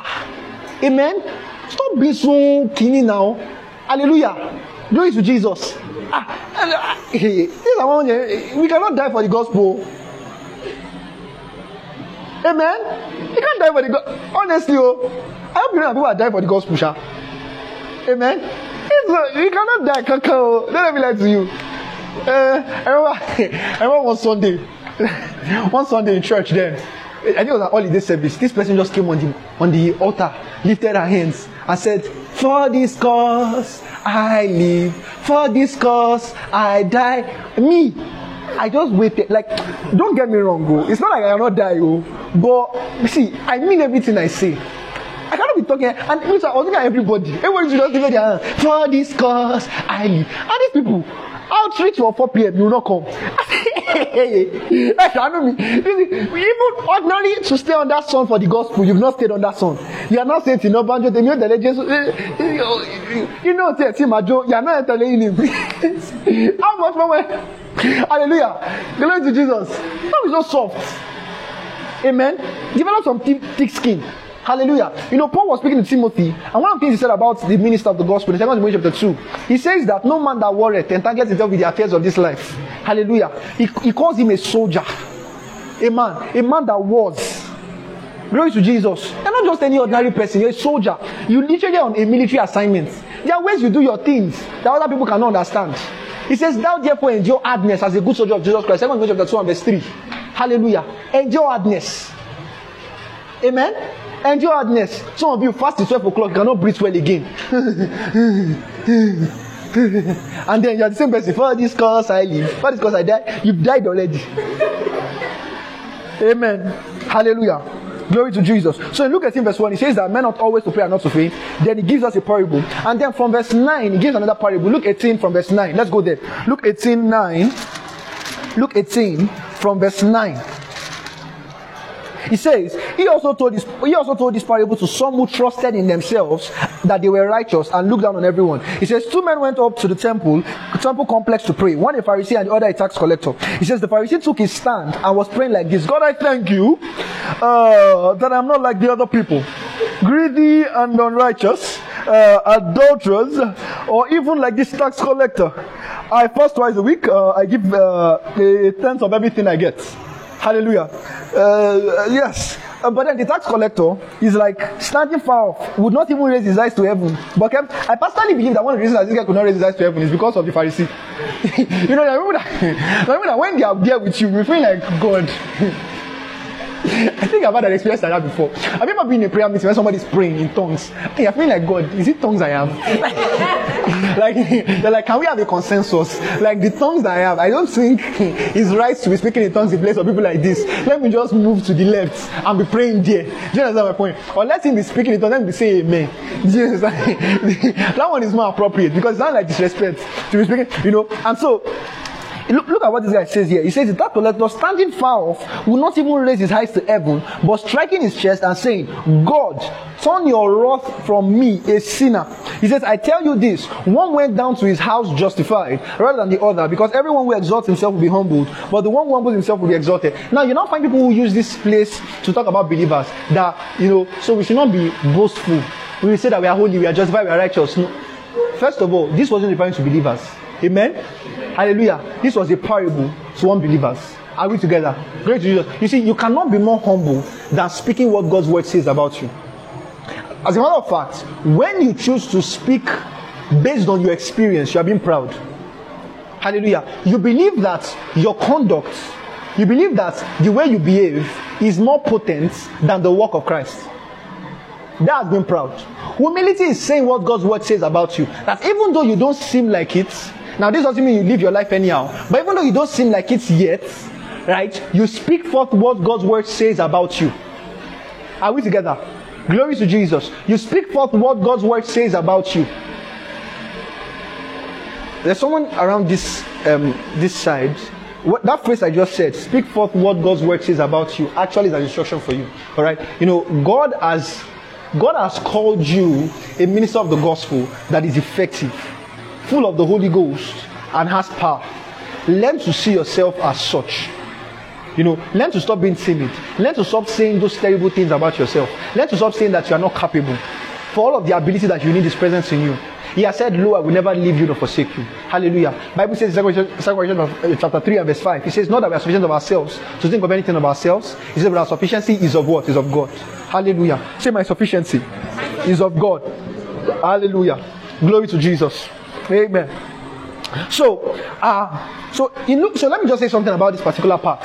So you see that in prayer, now Jesus now refers to this place and says that the person who lives here, who, who um, lives here justified, was actually the tax collector and not the Pharisee. Why? Because the Pharisee was looking upon the things he was doing in himself. Sorry, but then the tax collector. Now, in those days, you don't go to the temple empty-handed. When you go to the temple for time, for things like this, particularly when it has to do with sins, you go with a sacrifice. Are we together? So, it in fact is depicted that when he when he puts his hands around his um, chest and then he bends down, some theologians say that he was looking down upon the sacrifice. Are we together? So it was to give a particular mindset. Hallelujah. That I am praying to you, God, on the basis of my sacrifice. Hallelujah. Glory to Jesus. So my I do not account my righteousness as being of myself, but I account my righteousness as being of this sacrifice. Hallelujah. And of course, you know that in the new creation, Jesus is the sacrifice for our sins. Hallelujah. So, in other words, Jesus also wants you to pay very important attention when it comes to prayer, righteousness, consciousness.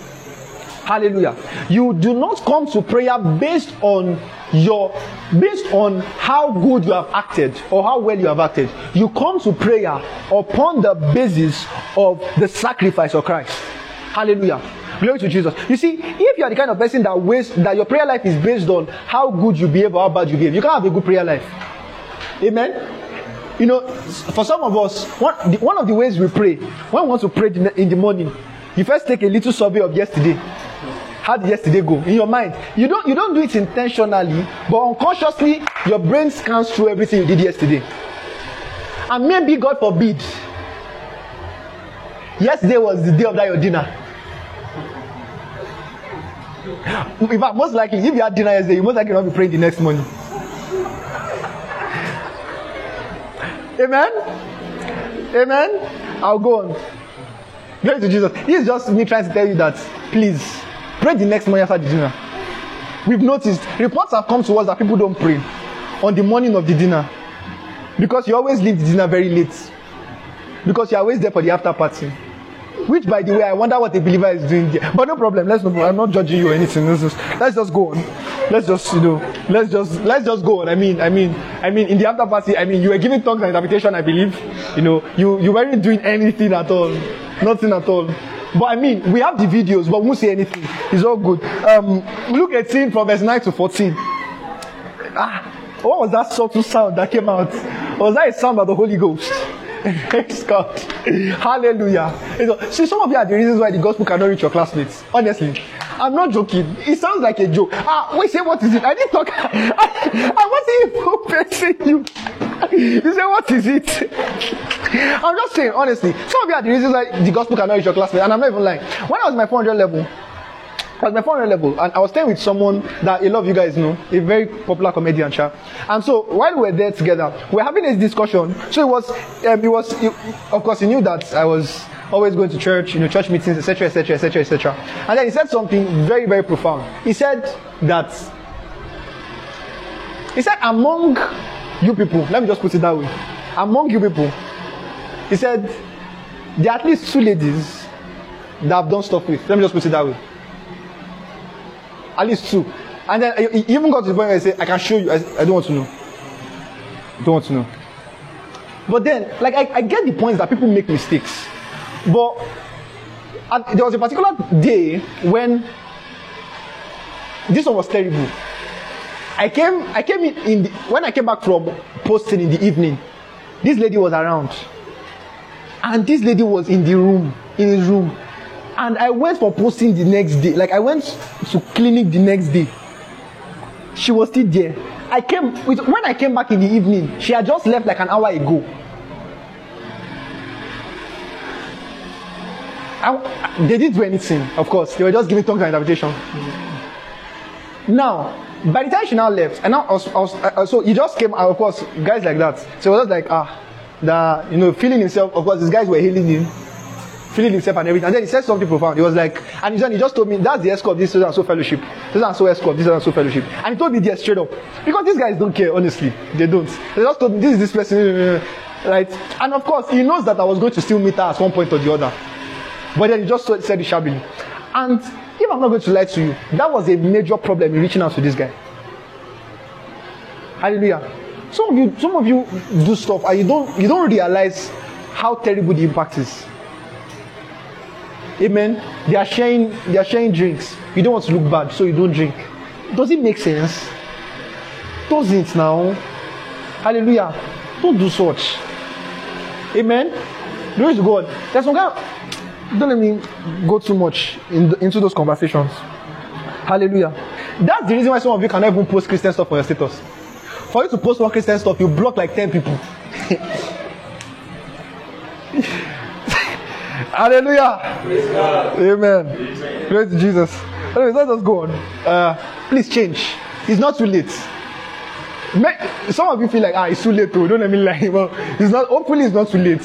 Just change. Amen. So that the gospel can reach them. Help us help them. Hallelujah. So let's go on. So one of the interesting things that you also see about prayer, we talked about um, persistence, is righteousness consciousness. As you see, as you saw from Jesus, from the example that Jesus just gave in James chapter five and verse sixteen.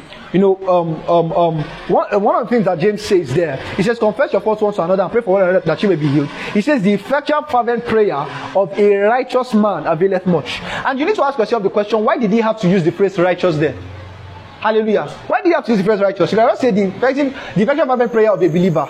Make a tremendous power. Why did he have to use righteous? Because you see, there is something about righteousness consciousness in the place of prayer. And when we say righteousness consciousness, we don't mean righteousness based on your works. We mean the righteousness that is by faith in Christ Jesus. Hallelujah. Glory to Jesus. Second Corinthians, Corinthians chapter 5 and verse 21. He says, He has made him to be sin for he has made him to be sin for us who knew no sin. That we should be made what? That we should be made what? The righteousness of God in Christ Jesus. In Him. Amen. Hallelujah. Say I'm the righteousness of God in Christ Jesus. Amen. So your righteousness is a function of the sacrifice of Christ. Hallelujah. Romans chapter 3 verse 21 to 22. It says that the righteousness of God apart from the law is revealed, be witnessed by the by the laws and the prophets. Hallelujah. Glory to Jesus. The righteousness that is by faith. So I am made righteous by faith. For with the heart man believes unto righteousness. Hallelujah. With the heart, with the sorry, with the heart man believes unto righteousness. Hallelujah. Say with the heart, I believe unto righteousness. Hallelujah. And so that's the mindset to have when you pray. When you are praying, you shouldn't be scanning yourself to say, ah, did I sin yesterday? Did I not sin? Even though those things affect your mind. Hallelujah. But you see, your righteousness, consciousness should be primarily based on the fact that God has died for my sins. I hope that makes sense when I say God has died for my sins. God in the person of Jesus has died for my sins. Hallelujah. Glory to Jesus. And so that is the assurance with which I speak to Him. Hallelujah. That is the assurance with which I pray. Hallelujah. Because truthfully speaking, no matter how good you acted yesterday, just look at it this way. No matter how good you acted yesterday, you, you are not still qualified to pray. Hallelujah. If I ever have the opportunity eh, to speak to Joe Biden one on one, it will be it will be it will be unsmart of me to think that it was because of the good things I did. I did like I'm talking of at this point of my life, oh, right? This that they now say, oh, you have the opportunity or the access to speak to Joe Biden, all right, whenever you want. Then I now look at myself and I say, ah, man, myself, that means I've done stuff, oh. It's, it's maybe stupid. Hallelujah. That kind of access was granted to me. So it can only be granted to me by Joe Biden solely because he just wants to grant it to me. Are we together? Does that make sense? So if you have access to pray to God, it's a waste of time to be thinking that, ah, I must have done so well that I now have access to pray. Are we together, guys? No matter how good you have acted, your that's what Isaiah was saying. He says, Our righteousness is as a field. Amen. Hallelujah. Glory to Jesus. So the righteousness consciousness you should have in, pray, in prayer is the righteousness that Jesus has given you. Hallelujah. Glory to Jesus. Let's move on. All right. So next up, um, why did Jesus pray? Why did Jesus pray? In other words, what does prayer do? You know, have you ever stopped to ask yourself this question? Why would Jesus pray? Why? You know, Jesus is, as I've said before, Jesus is God on earth. Hallelujah. Bible says in First Timothy chapter 3 and verse 16, it says, For without controversy, great is the mystery of godliness. Says God was manifest in the flesh. Hallelujah. He was what, what was it? What, what did he say again? Manifest in the flesh. He was seen, he was justified in the spirit, right? He was seen of angels. uh He was believed on in the Gentiles, and he was received up into glory. Hallelujah. Glory to Jesus. So he says, without controversy, grace is the mystery of godliness. God was manifest in the flesh. Hallelujah. Glory to Jesus. Colossians, Colossians chapter 2 and verse 9. He says that, For in him dwelleth all the fullness of the Godhead bodily. Hallelujah. In him dwells the fullness of the Godhead bodily. Hallelujah. So when we see Jesus on the earth, we saw the fullness of God in a man. Hallelujah. You know, people often think that Jesus is a smaller God. There's God, there's Jesus, then there's the Holy Spirit because He's in us. So that's the smallest. No. Hallelujah. Jesus was God as a man. Hallelujah. You know, in John chapter 14, from verse 8 to 9, Philip says, Ah, he says, you know, when Jesus was about leaving, Philip says, Ah, God, he says, Show a master, show us the Father, and it sufficed us. And Jesus felt so insulted. Jesus said, Have I been so long with you, Philip? You know, Philip was a funny guy, honestly. Personally, if he was my disciple, I would change that for the guy. Like, ah, you know, share go no.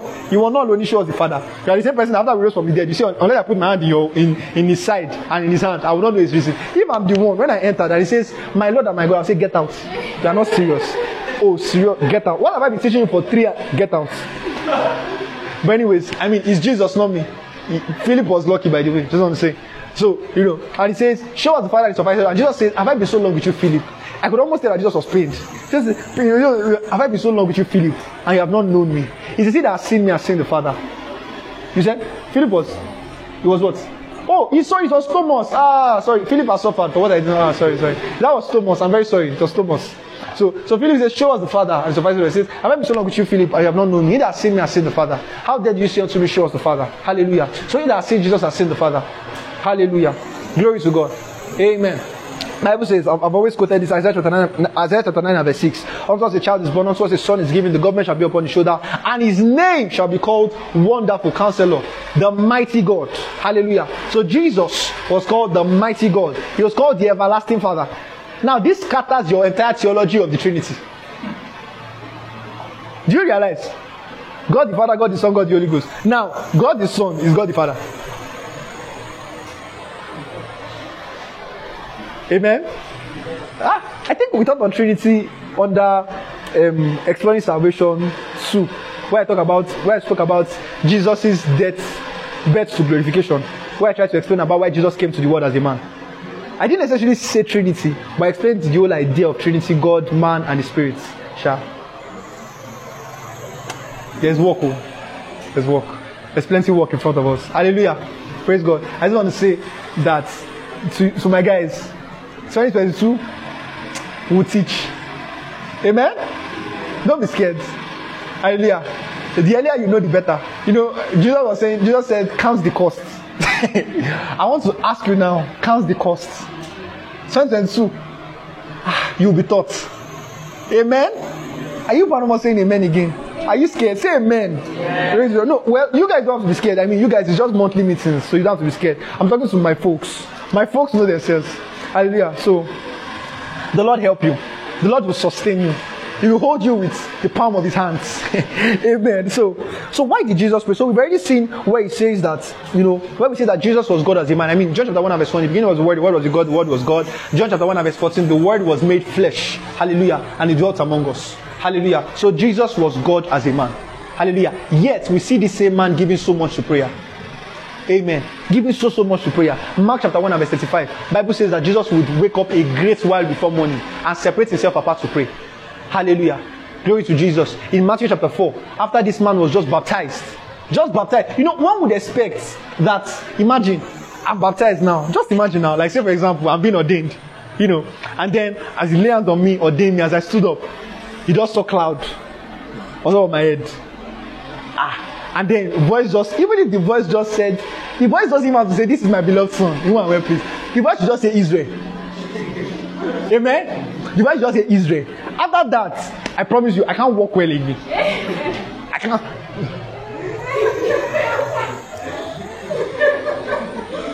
You know, uh, so, you know, but this man, Jesus, had a supernatural encounter. All right, voice came from heaven. You know, how, when is a better time to start ministry? All you have to do is just put on your put on your billboard the man whom heaven spoke about. The man whom heaven spoke about ministry. CMW. Ah, or, no, in fact, there's no need. Just call it Watimado Ministry. gang, gang, gang. That's all. You know, Watimado. Yeah. And if it's not lucky again, that's the recording. Just be, just be playing it every Holy Ghost meeting. That's all. Say, That's all the Holy Ghost we need to move. Once you play it, everybody will be falling. Woo! woo. Don't mind me. All right. And so, but immediately after, what does this man do? He sets himself apart and goes to pray. Hallelujah. And then he goes to pray for 40 days and 40 nights. It's almost as though Jesus wanted them to forget about the experience. Do you realize? It's as though he wanted them to forget that anything like that happened. Like, go. Let me go. When you forget it, I'll come back. So he goes to the wilderness to pray 40 days and 40 nights. The same man, Luke chapter 6 and verse 12, the night before he went to choose his apostles, he prays, Bible says he prayed throughout the night. According to the Jewish um, day, the evening starts from 6 p.m. until 6 a.m. Hallelujah. And that's the reason why when they were um, when um, when he says and the day of Pentecost was fully come, right? That actually refers to 6 a.m. And when he says that um, uh, um, when Peter was speaking and he said that we are not drunk as you suppose because it is but the third hour of the day. If you check in some versions, it says that it was 9 a.m. Are we together? So the Jewish day starts from 6 a.m. and the Jewish day ends at 6 p.m. Are we together? So when he says Jesus prayed all night, very likely he would have prayed from 6 p.m. to 6 a.m. Hallelujah. God as a man. Uh, do- you realize how that sounds? God came to this world as a man and he's praying like that. He's like, he's like, he's like, I'm looking for a good way it's like, it's like, for example, somebody is already, maybe the person, the person has graduated. Like, for example, this Joy Adeshino that was um, overall best student in medicine, right? It's like she's not writing anatomy. She's not doing overnight for anatomy. And what? What are you looking for up and down? Are we together? That's exactly how it sounds. Amen. Why was he praying? Amen. And quite frankly, if you look at the way Jesus' life was, he couldn't have been praying about things. Amen. I mean, this was a man that turned water to wine. This was a man that told someone to bring out a coin from the mouth of a fish. His problem was no money. Are we together, guys? Are we together, guys? Even from the way he lived his life, you could tell that his focus and his gaze was not money. Even from the Lord's Prayer, the Lord's Prayer. I wish I had time to explain about the Lord's Prayer. But one thing you would see from the Lord's Prayer is that it was a prayer that centered around consecration to the, to the will of God. Hallelujah. Glory to Jesus. Glory to Jesus. So the question still stands why would God, as a man, pray? Or better still, what was he praying about? Hallelujah. What was he praying about? You see, the answer is pretty simple. It is this as long as, as long as you are a man, you must pray. As long as you have a body. Amen. as long as you have a body, you must pray. Amen. Because you see, the motions of our flesh war against the motions of the spirit. The things that God would have us do are usually in constant battle with the things that we want. Hallelujah. You want to sleep, but you need to pray. You want to hang out with babe, but you need to go on evangelism. Hallelujah. Glory to Jesus. Your friends are having a hangout, but you need to study. Hallelujah. Glory to Jesus. A man, the fact that you are a man implies that you must pray. Hallelujah. Glory to God. Glory to God. And that's the reason why look at Jesus, for example, in Matthew 26, from verse 38 to 46. Matthew 26, 38 to 46. This was Jesus in um, in the, in the um, this in the Garden of Gethsemane. At this point in time, his flesh spoke out. You know, you know, he got there. He says, My soul is exceeding sorrowful, even unto death. Right? And then he goes to pray. And then he says, He says, If it be possible, let this cup pass over me. Hallelujah. He says, Yet, not your will. No, sorry, yet not my will, but your will be done. Hallelujah. Glory to Jesus. You see, that's the mindset to prayer, consecration. Consecration. That at the end of the day, it's about God's will being done. You see, the problem with most of us in prayer is that we like to see our will come to pass. You are too focused on your will. Hallelujah. You are too focused on your plan. You are too focused on your purpose. You don't see anything outside how it favors you. You, you, you, you are not ready to see the big picture. That's the problem with most of us. Hallelujah. Glory to Jesus. But you see, as long as you are a man, you must pray. Hallelujah. Because even Jesus recognized this. Look, look at how Jesus prayed. Hebrews chapter 5 and verse 7. You know, Bible even said, if you look at the account in Luke 22, Luke 22 from verse 39 to 46. Bible says that he prayed so much, right? He said he prayed so much that the sweat of his blood, the sweat of his body were like droplets of blood. Hallelujah, dripping to the ground. It's something called hemat- hematidrosis, basically. It actually is a real concept. In fact, we think what he's saying was, we think it is figurative. It wasn't figurative. We think that Jesus was sweating, that they're trying to say that the way the sweat was coming out was like blood was flowing. No. Hallelujah. It was actually that he was under intense pressure that his sweat had droplets of blood in it. You can check it's a medical condition where you can be under severe stress and then your sweat will actually contain droplets of blood. Hallelujah. Glory to Jesus. So he was actually under severe stress, severe agony. Hallelujah. Glory to Jesus. But you need to realize the fact that Jesus is under stress, and then the next thing he does, he doesn't go and talk to his guys to make him feel good. He goes to pray. Hallelujah. Glory to Jesus. You see, our response to life situations is prayer. Amen. I'm not against talking to a therapist, but try prayer. And don't try prayer like you're trying prayer. Pray because it will change. Amen. Hallelujah. Glory to Jesus. Glory to Jesus. Learn to pray. Jesus as a man prayed. How much more you? If God who came, who became a man prayed, how much more men who have received the nature of God? We must pray. Hallelujah. If we are going to see the plans and purpose of God come to pass, because you see, as I've said before, there is a constant war in us between our plans, our purposes, our purposes, our pursuits, and our ambitions against the will of God. It's always a constant conflict. Hallelujah. And the only way you are able to walk in God's plan is to give yourself to prayer. Hallelujah. There are times when you would have proposed in your mind that this is what I'm going to do. And then as you pray, you know what you're supposed to do instead. Hallelujah. Glory to Jesus. You see, if there is any person, there are people that there's people that me I'm usually not bothered about. All right. When I have maybe I have a friend that is doing anyhow sometimes. Like you know, sometimes when he does do anyhow. All right. My biggest concern is that they pray. If they are praying, it can last. Amen. There's times when you guys don't say. There's times when you just feel you just feel lazy, right? You're like, ah, oh, this minister ministry thing, you gone, it's too much. Let me just relax and enjoy my life. There are times like that. There are times like that. But there are, there are some of you that when it happens to you, I'm usually very concerned because even before it happened, you were not praying. Amen. So you don't have any buffer mechanism to hold you. But for a person that prays, give them two or three days max. They'll come back to their senses. I don't. I'm usually. I'm, usually am not bothered. I mean, I don't bother myself at all. You say uh, Israel, so, or, or those ones that you give, they already have a word of prophecy as to what they are supposed to do, right? But then they are not doing anyhow. They not come say, I don't bother. Most times I don't send them the prophecy again.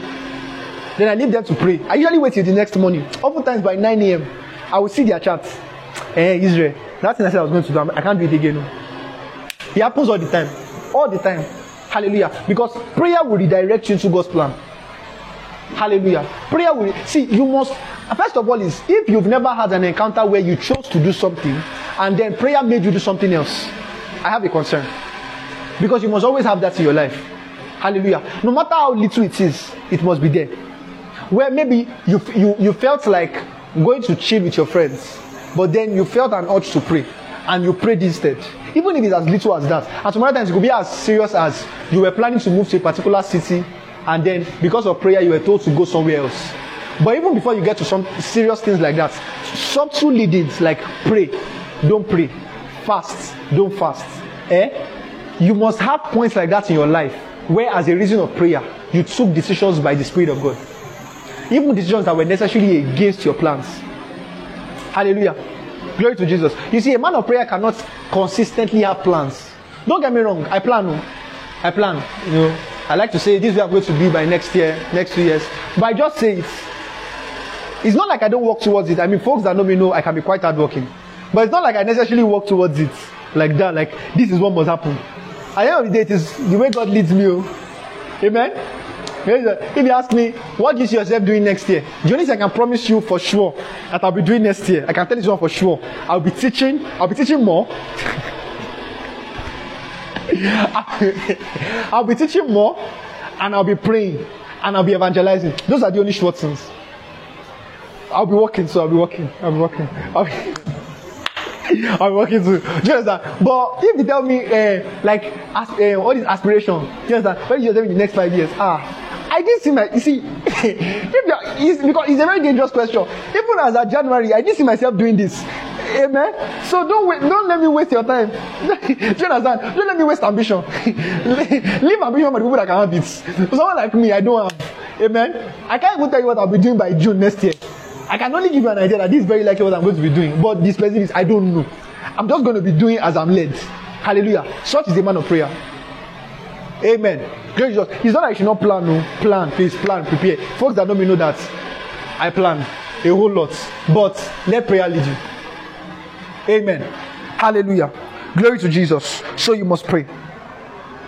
You must pray.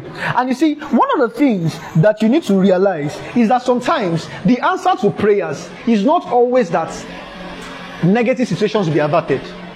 Sometimes the answer to prayers is that an angel comes to strengthen you. Are you with me, guys?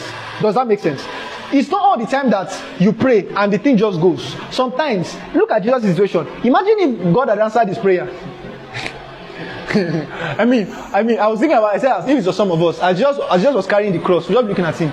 Now, now, like after knowing the implication, like, like sorry, and just carry it, carry it. It will soon be over. Sorry, carry it. Eh? Pele, pele. Joseph, Joseph of Arimathea, help him now. Eh, so carry. So is it Joseph that carried it? So Simon, sorry, it was Simon that carried it now. Then Joseph helped him in the tomb. So Simon, carry it with him now. Help him, help him. Sorry, pele. So I know it's hard. Sorry, as they are nailing him to the cross. Ah, sorry, sorry. Eh? So you will soon die. The pain will soon go. Sorry. Hallelujah. So my point basically is that oftentimes the answer to prayers is not is not that it becomes easier. Hallelujah. Praise Jesus. Is that it becomes stronger to go through it. Hallelujah. You know, I often say this that I, I, I look at I look at my life, or I try to basically survey folks that I see obeying God. And it's not people think that folks that obey God have it easy. That there's a reason why it's just easy for them to do those things. That's the biggest lie. In fact, I've realized that most of the time, folks who obey God are the most scariest of people. Like when I say I mean scariest, and I also mean they are the most scared of people. Like if you knew what they were going through, the amount of pressure on them, on them, you'll be you'll be shocked. Hallelujah. But there's something about prayer that makes a situation that looks big to you look small to me. Hallelujah. That's there's a reason why some of you tell me. Like I don't listen. Oh, this okay. Like I don't want to tell you so you don't feel bad. Do you get? I'm looking at it, but left to me, I don't see the issue. Like I want to ask you. So what exactly is the problem? Do you get in this matter? You're like, ah, sir, now. Oh, oh, sorry. So, um, uh, amen. There's something about prayer that makes it, it makes some decisions look small to you. For example, like you can just say, for like to somebody, you might have a job of, let's say there's a job of 500k that makes you, it won't give you time to do ministry. And there's another job of 250k that will make you do ministry. By the way, it doesn't always have to be like that. Amen. Sometimes the higher paying job can make you do ministry. Let's just be clear. Trust me. But let me go on. Anyways, so you so, so let's say you have those two decisions. So an ordinary person will be like, ah, 500k, 250k. Ah, how can you make a decision like this? But someone that's prayed, it's not a big deal. oh. Have you met people like that? Like it, it's not even like a decision. Do you understand? They just like this is it. And then you're like, how could you make a decision like that? And to them it's not a big, it's prayer. oh. Hallelujah. Prayer makes those big things look small. Hallelujah. Those decisions that look so big, like for example, resign. And this is the problem with most folks that people don't realize. There's something called the training of the spirit where people are being trained over and over. So by the time they need to take some particular decisions, is they're not they're not able to take it just because of that time. They're able to take it because of decisions that they've taken in the past. Are we together? So for example, somebody that is told to resign his job and he can resign, don't go and be thinking that because you not look at yourself and say, ah, hey, can I ever obey something like this? God will not give you a decision like that. Let's be clear. He won't. You can't. Because you've not been trained in the past. Or better still, the training you were given in the past, you've not received it. Hallelujah. Share you that ordinary to wake up to pray, you cannot pray. You are not the one that you are the one that will not resign from your job. Are we together? Do you understand me, guys? There's such a thing as the training of the spirit. There are some decisions that I can take now. I couldn't have taken them a while ago. If someone had told me that I'll be traveling, I hate traveling. Let's be very clear. Even folks that know me in Lagos, I don't step out of my house. In a week, I may not see the estate gates. I hate it. Going out, I don't like it. If someone had told me that I'll be traveling I'll, that by myself, nobody will force me, and I'll be deciding to be traveling tra- by myself. It would have made it would have seemed crazy then. Hallelujah. But that's the thing. God takes us through the school of the training of the spirit. That at the point where you even make decision, it doesn't you don't realize. It's just when you are there, you now realize that wow, I've done this. Hallelujah. Glory to Jesus. So my point is stop looking at those big things. Start small. Start with those small leadings. Hallelujah. And the only way you can start is via prayer. Via prayer. You can only start via prayer. And you know, one of the interesting things you realize is that as you look through the prayer life of Jesus, we are hardly ever told what he was, what he was praying about. Go and check. The emphasis was more on the fact that he was praying. Mark 135, he, he went out, he went, set himself about to pray. Luke 6 12, he um, prayed all night to God. Hallelujah. Uh, um, um, Matthew chapter, Matthew 4, he went away into the wilderness. Ha- Hallelujah. To pray. We are never, even Luke 3, when he was to be baptized. Hallelujah. Bible says in Luke 3 21, this man was about to be baptized in water and he was praying. What are you praying about in water? Like he's baptized in water. Well, what are you? You know, you know some people they are only too much. Any small Kíká farabalẹ̀ inú class la what's your own gan? You know something like that that dey make you feel like you don't have the holy ghost. Ah kí ló dé now what's this thing gan calm down. Amen? Or maybe you are going with someone on outreach and they are giving word of knowledge and you ah what's gone? Do you have the spirit? I have the spirit. Ah, let us uh, give small now. Alright? And so you know he's praying there. But then while we are not told what he's praying about the results that follow can let you have an idea of what the prayer was about. Hallelujah glory to jesus. For example luke 6 12 he prays all night. Luke 6 13 he appoints all, he appoints his apostles. Hallelujah. Mark 1 35 he is praying. The day following he's healing all sicknesses and all diseases. Hallelujah. Glory to jesus. Praise god. So while we are not necessarily told what he was praying about right that already lets you see one thing. It lets you see that the focus of prayer really or the most important thing is that you are praying and not necessarily what you are praying about. Amen glory to jesus. It is not always about prayer points. If you have to wait for prayer points till you pray you cannot have a prayer life. Amen? Hallelujah. Glory to jesus. Share with all of these things that are even happening on the earth. You are still claiming you have prayer points. Your life is a prayer point. Like clearly we need to pray your life. Clearly you need it. Hallelujah. Glory to jesus. Prayer itself is a prayer point. Prayer is not just a means to an end. Prayer itself is an end hallelujah. Because in prayer we are changed. Prayer changes us. It changes our orientation changes our view it changes our mind it changes our mindset it changes our it changes the way we think it changes the way we do things it changes people we talk to it changes everything around us. Prayer itself is an end. It's not just a means to an end. It's not just the tool with which you use to collect something. Prayer itself is is is the thing. Hallelujah. Glory to jesus. Amen. So your focus should first and foremost be the fact that you have a prayer life than that you are praying for something hallelujah glory to jesus amen prayer in itself is an end Glory to Jesus. Amen. You see, you must realize that whatever men can have without prayer can never be the purpose of prayer. Hallelujah. Glory to Jesus. Men can have cars without prayer. Men can have, you know, it is it is one of the permit me to say, it's one of the most unintelligent things, let me put it that way. It's one of the most unintelligent things to teach on material prosperity in that sense from the Bible. You know why? Because even in Bible days, the richest men were not in the Bible. Or in that sense, the richest men were not the Israelites. Ask myself a simple question. When the Egyptians were building pyramids, where were the Israelites? Have you ever realized that the big the, the, the over the years, the strongest civilizations in the world were never Israel? We, we've had the Greeks. Well, first of all, the oldest civilization is, is, is, is um, among the Egyptians. We've had the Egyptians, right? We've had um, the Babylonians, right? We've had the Persians. We've had the Mid, the uh, Medes, actually it was Medo-Persians. We've had the Greeks. We've had the Romans. We've never had the Israelites. So it's even wrong to think that you can bring out the rule, um, the the secrets and depths of uh, of riches of the nations from the riches given to Israel. Doesn't make any sense. Do you realize that the gold that the Israelites used to build the temple, they collected from the Egyptians? Amen? Hallelujah. They collected from the Egyptians, though. So it is absolute fallacy to believe that upon the wings of our prayers we receive cars. Hallelujah. So he said, Raise your hands to heaven. I begin to claim it. I claim cars. I receive it by the power of the Holy Ghost. Supernaturally brings to quantum miracles. You know, I receive cars, I receive mansions. Take your own now. Take it now. It's coming to you. It's not coming to you, Koko. Amen. Hallelujah. Listen to me. Whatever a man can achieve outside of prayer can never be the purpose of prayer. Hallelujah. Glory to Jesus. Amen. The purpose of prayer will always remain one thing the plan and the purpose of God for the earth. Hallelujah. Glory to Jesus. Now, don't get me wrong. I believe in the miraculous. I believe in the miraculous supply of God. Hallelujah. I believe that miraculously people could have cars. I believe so. I believe that miraculously, you know, I mean, I'll be the last person to not believe in su- supernatural provision. Don't let me lie to you. I feel like the angels will look at me and say, eh, you too. Uh, honestly, I'm the last person not to believe in it. But to tell you that that is the purpose of prayer is a lie. Hallelujah. Glory to Jesus. In fact, material needs must not be the fuel of your prayer life. Hallelujah. Glory to Jesus. They must not determine the key of your prayer. Must, they must not determine the tone of your prayer life. Hallelujah. If it still determines the tone of your prayer life, you have not understood prayer. Hallelujah.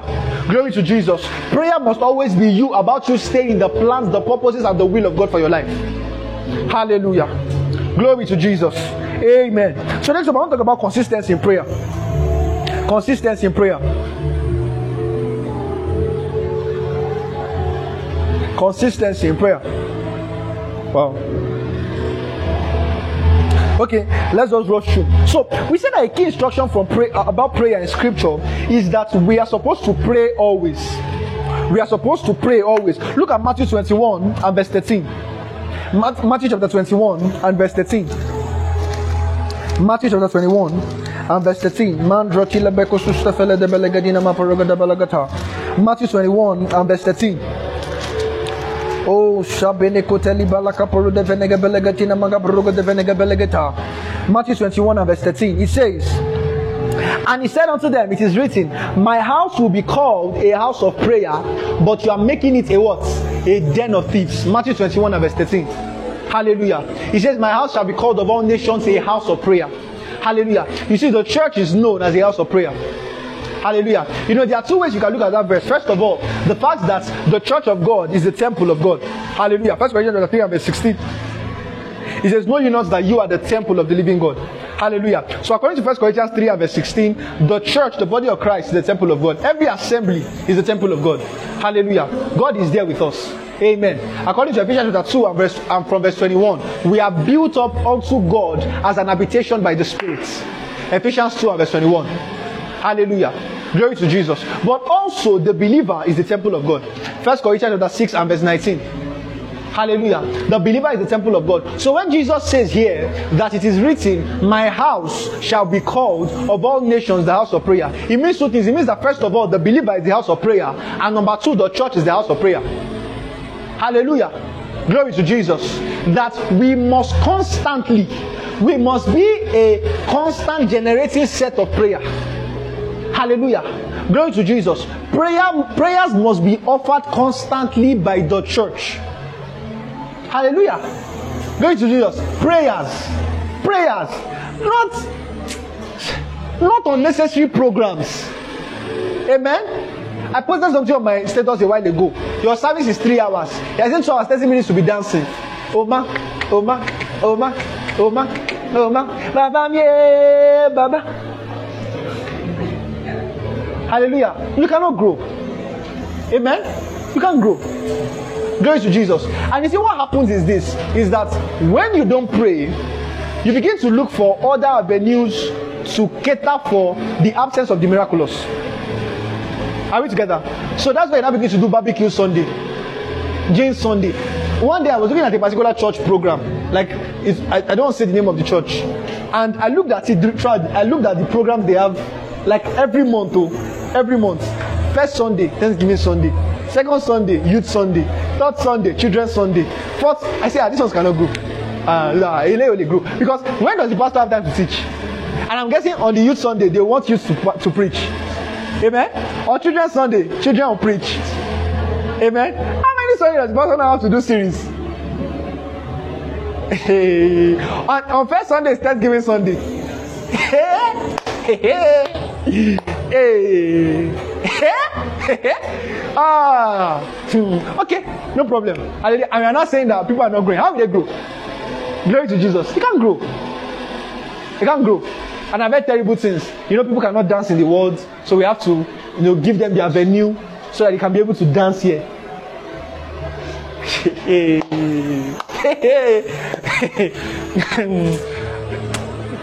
okay. Hallelujah. Glory to Jesus. Amen. Jesus said, Do you know if Jesus entered some churches today, he will use whip and beat them out, just like he did in those days. He whip, get out. What are you doing there? He said, Get out of this place. My house shall be made known of all nations the house of prayer. Are you serious? Hallelujah. Prayer. One of the first ways you must identify a good local church is prayer. Hallelujah. Glory to Jesus. Don't just go to a church because they are close to you. Amen. Hallelujah. Don't just go to a church because your friends go there. Hallelujah. Glory to Jesus. Don't just. Hmm. If you fail in the day of adversity, your strength is small. It won't matter whether you have a friend or not. You are the one that failed in the day of adversity. Are we together? Glory to Jesus. Build strength in the place of prayer. Go to a place where they pray. Hallelujah. Glory to Jesus. And so, one of the instructions, some of the instructions you see about prayer in scripture is that prayer must be done always. For example, Ephesians chapter 6 and verse 18 says, praying always without prayer supplication in spirit. Hallelujah. Praying always. Also, Colossians chapter 4 and verse 2, he says, uh, uh, continue in prayer. I, I usually use this verse a lot. Continue in prayer. He says continue in prayer, meaning he expects you to have been praying before. But some of you, there's no point continuing. There's nothing to continue with. So the best way to use this verse for you is this. Start in prayer.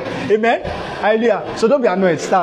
All right. Start in prayer. So he says continue in prayer and watch in the same with thanksgiving. Hallelujah. Some other instructions to pray. You see First Thessalonians 5 and verse 17. Pray without ceasing. Hallelujah. Glory to Jesus. Pray without ceasing. Have you heard some very funny things like it's not about the it's not about the length of the prayer. It's about the depth of the prayer. Ah, when you run. Ah, c'est lento et on entend bella. It's not about the length, it's about the depth. First of all, why does prayer have to vary in depth? That's the question. Why, like, why do we have to be compared? Like, and by depth of prayer, they mean seriousness. Like, ah, it's about how serious you are in prayer. So even if I don't pray for long, but even if you just have five minutes, I know when they say that it's like it's making sense. They're like, it's not, it's not, it's not about, it's not about how long you pray. It's not about how long you pray. It's about, you know, you just stay there and you say, Dear Father, Dear Father, Lord, do it. Ah, eléyìí. You know, ah, this thing can sound like a joke, but let me just say, don't compare yourself to those people. Everything, everything there is working for them. Amen. They, I, not to scare you, but they don't have they don't have relatives that are involved in your occult. Amen. Their relatives are not doing ominokporo ina okokeke inokporo. Share you that you that just to go home, just to go to the village for Christmas, your mommy will give you an anointing to drink. She'll, she'll rub anointing on your head. She'll rub anointing on your head. She'll put anointing in your rice. She'll ah people are doing funny things oil. You can even almost use to fry egg. Share is you that now is between dear father. Ah. Now don't get me wrong. Don't get me wrong. That's not the primary reason for prayer. But I'm just letting you know. Eh, Some things cannot work. Let's be honest with ourselves. Hallelujah. Great Jesus. You cannot say you want to go and preach the gospel in a place like uh, you want to go to what's the name of one of those that we did missions? Osi, Osi Soko. Uh, even the name self, here how it sounds. It sounds like a place that is demon possessed. Osi Soko, what do you call it? And then you now go to a place like that. You now go say, Dear Father, dear Father, just do it. We surrender it over to you. Just ah, even the demon will be happy. Oh, so cute. Ah, what do you think we're doing here? Hallelujah. Glory to Jesus. Prayer. Consistency in prayer. Hallelujah. Laborious prayer. Amen. Hallelujah. Labor. Amen. Labor. Let me tell you the truth. There is no man that has seen the move of God in generation outside laborious prayers. Never. See, it's one of the things. I, one of the things I always say this. You can look at some folks and not necessarily, and you might question the things they believe in. They don't necessarily know the Hebrew and Greek. They don't know this thing, but they know one thing. They know that Bible says you will say unto this mountain, be thou moved and be thou cast into the ocean. And if you believe it, you have whatsoever you say, and that's all. Hallelujah. Glory to Jesus. Men of prayer. Men of prayer.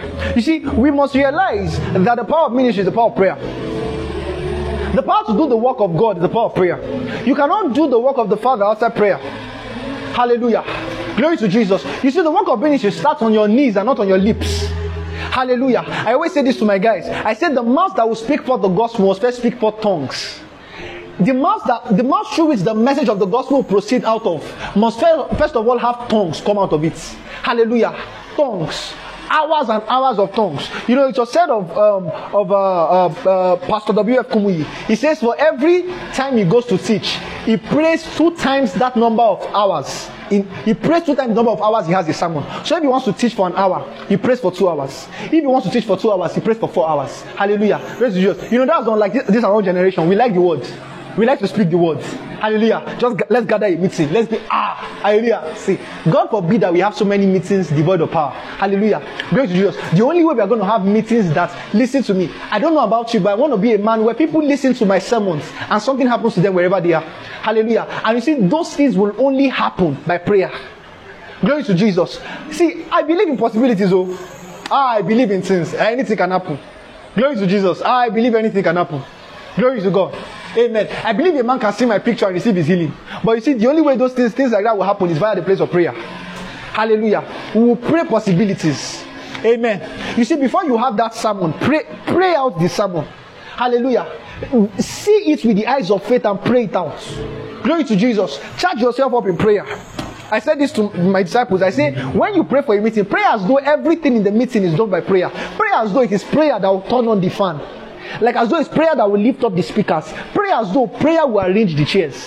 Hallelujah. Pray everything. Glory to Jesus. Put everything down. Arrange it in the place of prayer.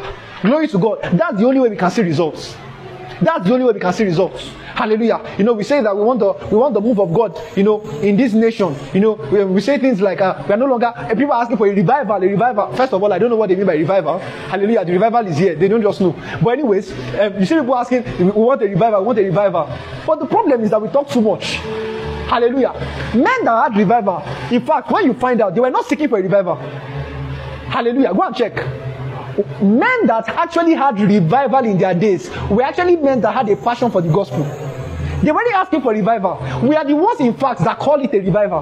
Hallelujah. We look at it and we say, oh, they had a revival. They didn't even call it a revival in their days. For example, in Acts 2, what happened in the church in Acts 2? Acts 2, Acts 3, you call it a revival. Hallelujah. You will say, ah, there was a mighty, there was mighty miracles going on. This. But they didn't realize they were in a revival. Hallelujah. They were just men that had the passion for the things of God.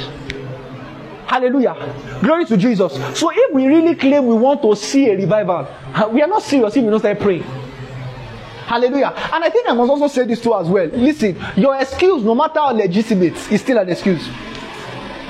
Amen. And this particularly for folks that you know, you I mean, right now, a lot of us, which is pretty pretty beautiful, a lot of us are beginning to have jobs, right? You know, some of us freelance, some of us have jobs, etc. etc. Listen to me. Your excuse, no matter how germane, your excuse, no matter how important, your excuse, no matter how cogent, is still an excuse. Hallelujah. God will not say, ah, ah, I understand that he's tired though. Because of that, the result he's supposed to have when he prays two hours, let me give him after I prayed one hour. Because he's a good boy. He still prayed even though he was tired. That doesn't work like that though. Hallelujah. That's the reason why, listen, let me tell you something. Folks, that's the reason why, let me say it this way. Folks that don't do anything and all they do is pray, they will have more results. It's not this thing. Amen. Glory to Jesus. It's the fact. You see those men that they stay on prayer mountain and all they are doing is Oluwa eh, Oluwa ba, Oluwa she, Oluwa eh. They will have result though. That's all they do. Glory to God. And so we must have a mindset where we do not allow our career be an excuse. See, that's why often some of you just me and say, eh, I'm tired. Maybe supposed to have a prayer meeting and I say, eh, I'm tired and something. I look at you and I laugh. You think I'm not tired? I'm tired though.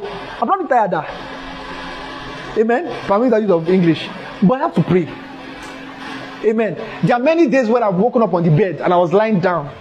I looked at ah, say ah, this morning ah, hallelujah. But then when you remember again, say cover the word. say cover the word with the, go- with the gospel. Ah, It's not by it's not by Greek or Hebrew. It's not by long Twitter thread. Amen.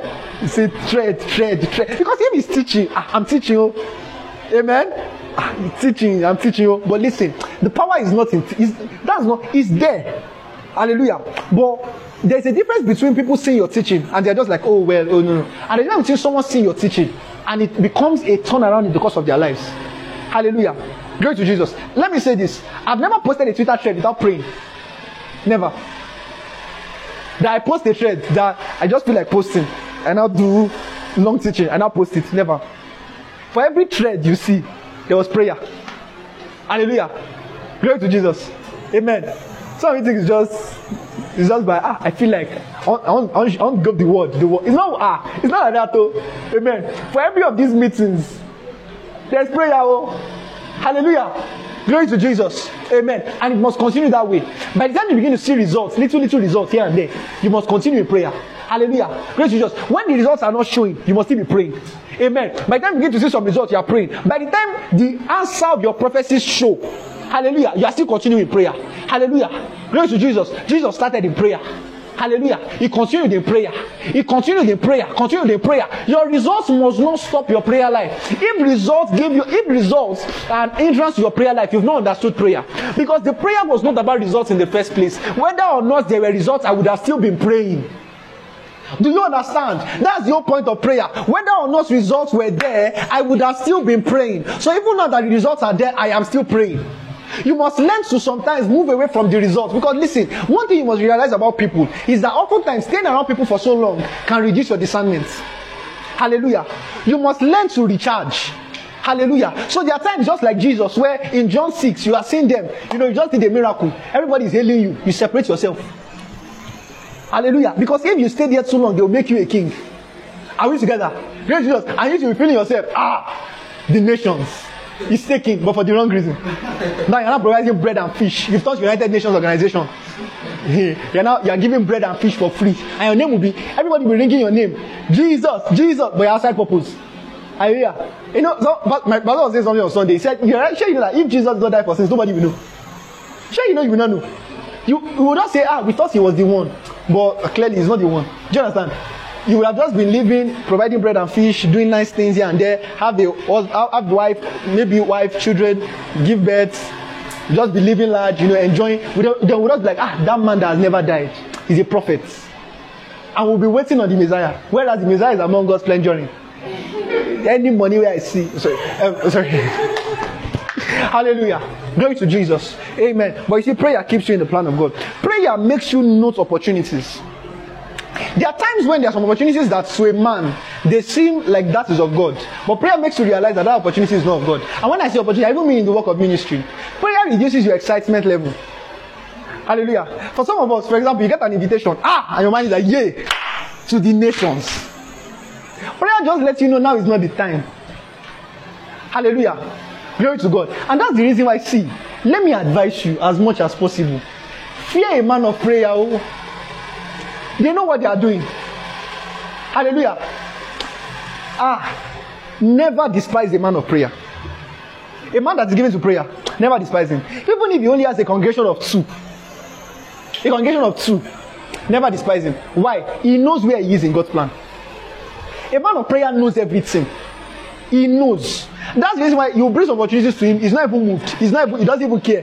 He, he, he's not even interested because he knows where he is in God's plan. He can tell you clearly. Hallelujah. Glory to Jesus. But more than more than envying such a man of prayer, be that man of prayer. Hallelujah. Glory to Jesus. Be that man of prayer. Be that man of prayer. Be that man of prayer consistently.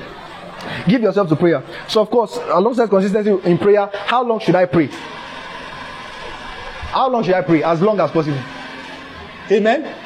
Bible says, pray always. Pray without ceasing. How long should I pray? As long as possible. As long as you can pray. Amen. Are we together? As long as so at the same time, so I think there's also the balance where you realize that it's not about the length. When you realize, and I think I must also say this, when you realize that the purpose of prayer is to achieve a task, it's not so much about the length. Are you together? The thing must happen. Do you understand me? So, like you're not so because that's a balance too. There's this thing, this unspoken thing that I've noticed where it's about the number of hours to people. Are you together? So I prayed four hours, I prayed six hours, I prayed eight hours. I don't care. Where is the results? I know we shouldn't always be about results orientation or something like that. It's not like we should not say that it's not about results. It's also about results too. Amen. Hallelujah. How many sick have you healed? Amen. Eh, that's it. Praise to God. Because people that don't know the word, that don't know Hebrew and Greek, they are they are healing the kidney now. We cannot be dealing with our Hebrew and Greek. We don't how to do anything. But our God's deal now. Amen. Hallelujah. Glory to God. Pray. Pray. How long should I pray? As long as possible. As long as possible. Amen. And why, why do you have to pray for so long? Because prayer needs to change you. Prayer needs to change you. You see, you cannot change a man. You don't change people by just one conversation. Hallelujah. Glory to God. You realize the kind of influence that you have daily? You open up your WhatsApp, you see different kind of things on your WhatsApp status. You open up Instagram, you see different kind of things. You see people mocking pastors, right, on your Instagram. You see, you see pastors preaching rubbish. You see all manner of things, all right? And those things, whether you know it or not, they affect you. Hallelujah. So imagine that constantly you're exposed to that kind of thing. If you are if you are going to see yourself walk in God's plan, you have to pray. For example, I made this joke shortly then. And I, I remember I was discussing with a friend, was yesterday or the first day, about by the way, I'm not a killjoy, oh, but you see this thing where um, people are making fun of spiritual things. Um, uh, I, I, there's somebody in your family. Yeah, his, his name is this one. Do I know you? Have I met you before? Celebrate grace. See, don't. You can laugh. But I'm just saying, share you that you are still dragging in your heart about word of knowledge. That when you to give word of knowledge in your mind, you're still saying, is it true? Is it not true? Is it, is it, you are not the one that is making jokes about word of knowledge. You are not wondering, why have I not given? You've given. You will give it. Can't you see? Is it is the one you've given now? The one you're supposed to give, they're giving it in comedy. You can. It's just the simple truth. You cannot. You, don't be joking with spiritual things, though. Amen. Hallelujah. And there's some, you also should not compare yourself with some people. Some people can joke about it, but you can't you can't compare yourself with how much they've done it. Are we together? Amen. It's the truth. Someone that gives word of knowledge a lot, even if he's joking, I, I, I, I still am not okay with it, but I can still okay, no problem. But you that you are still struggling, you are now joking. Your joke is even more accurate than sorry. Amen. Hallelujah. Don't do that, though. Give yourself to prayer. Amen. Hallelujah. Prayer. So, the focus of prayer in the New Testament. You know, as you look through the Old and the New Testament, one of the things you realize is that it's as though there is a shift in the prayer focus from the Old Testament to New Testament. In the Old Testament, for example, you see them that oftentimes they prayed about miracles, they prayed about needs to be met, etc., etc. But then as you dive into the New Testament, you begin to see a change, a reorientation of focus, even starting from Jesus' ministry. Look at Matthew chapter 9. Matthew 9 from verse 37. Matthew 9 from verse 37.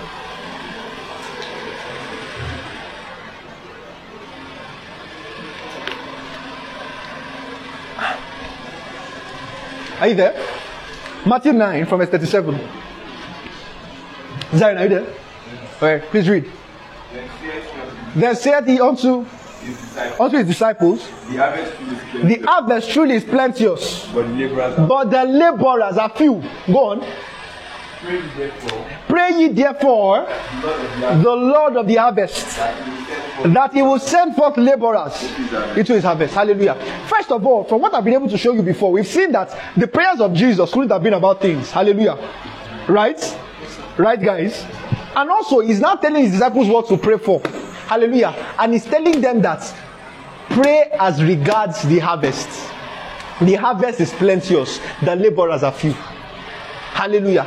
Glory to Jesus. You know, one of the profound things that Jesus said in Matthew 6, all right, he said, Take no thought what you shall eat, what you shall drink, what you shall wear. Hallelujah. Glory to Jesus. He said, You know, one of the things he said there, he said, Seek ye first the kingdom of God and righteousness, and all these things shall be added unto you. And people have mis- misunderstood that verse. People think that so. What he's saying is that when you seek the kingdom of God, God now adds those things to you. But your bubble now bursts when you realize that people that don't even seek the kingdom of God also have those things. Because that's what he said there. He said, These same things do the Gentiles seek and they have them.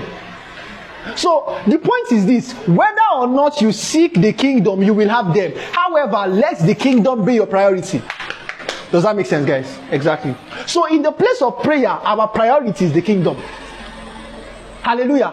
Our priority is the kingdom. Hallelujah. Whether or not we seek those things, we are going to have them. Why? Because our heavenly Father giveth unto the good and unto the evil. He causes his rain to shine unto the good and unto the evil.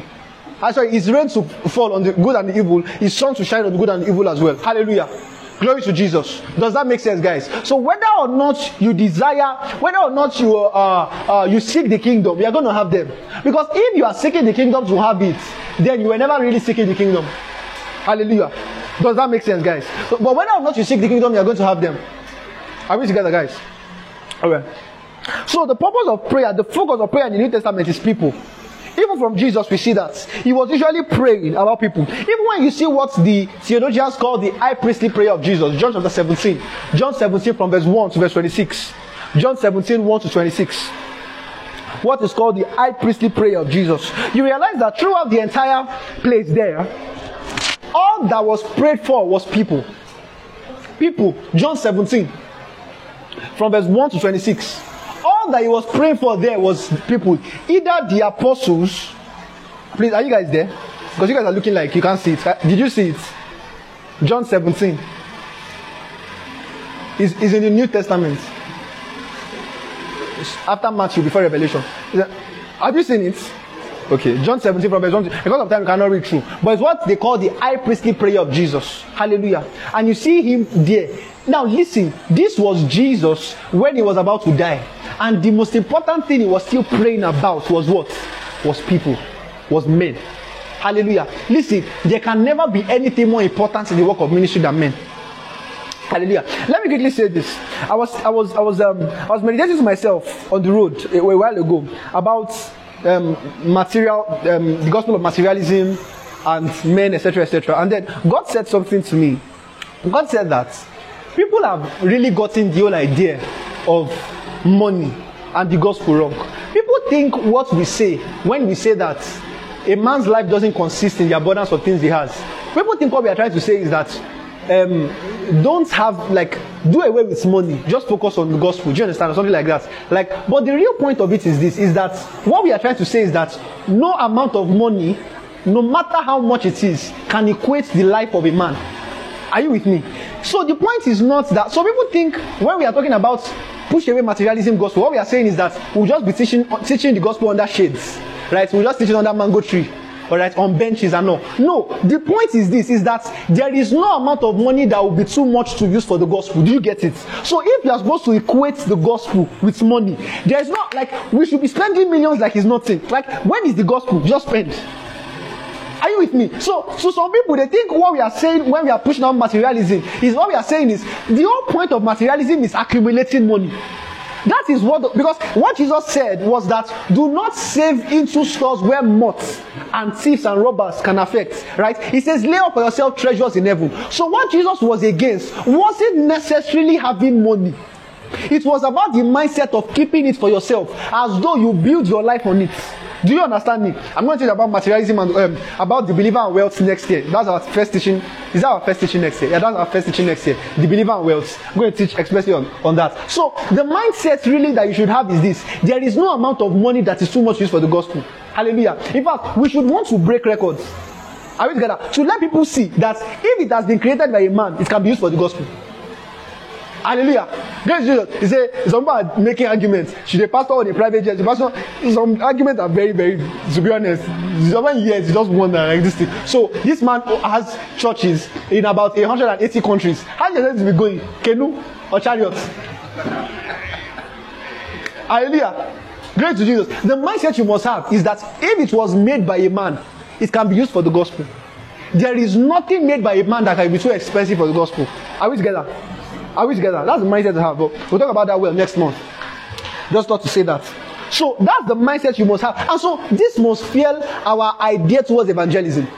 Hallelujah. Glory to Jesus. Listen, if we spend, if we do a crusade that costs millions of naira, and in that crusade only one person got saved, it was worth it. Are we together? It was worth it. Amen. Don't get me wrong. This is not to mean that we should not we should not learn moderation. I believe in moderation. I'm a very moderate kind of person. All right. But my point is this: there is no amount of money that is too much for the gospel. Because it's not too much. Amen. Hallelujah. And gone are those days where we used to say, ah, we, the, the message day, power day, but money no day is a lie. Amen. Ah, money don't day. Glory to Jesus. There's money.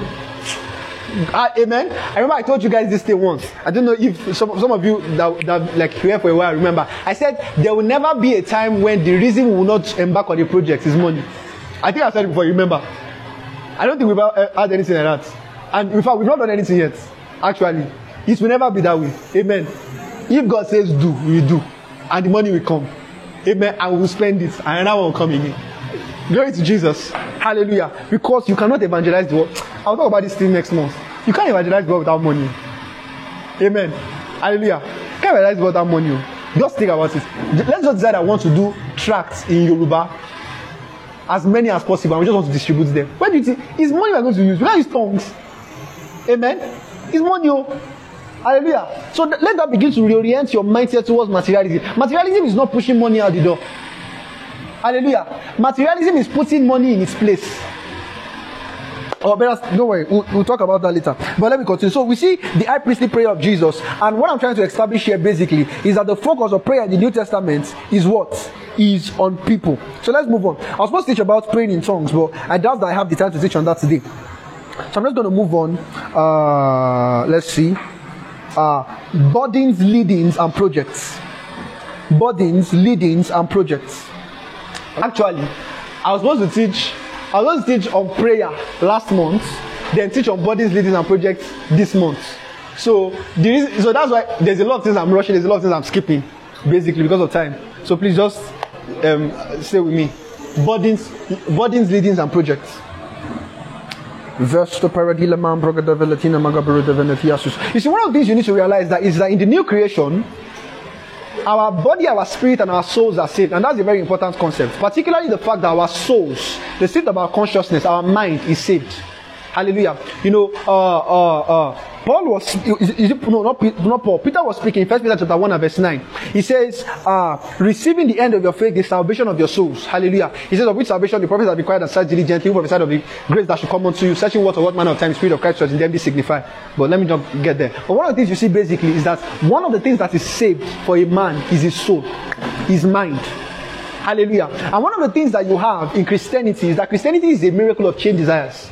Hallelujah. In Christianity is a miracle of change desires.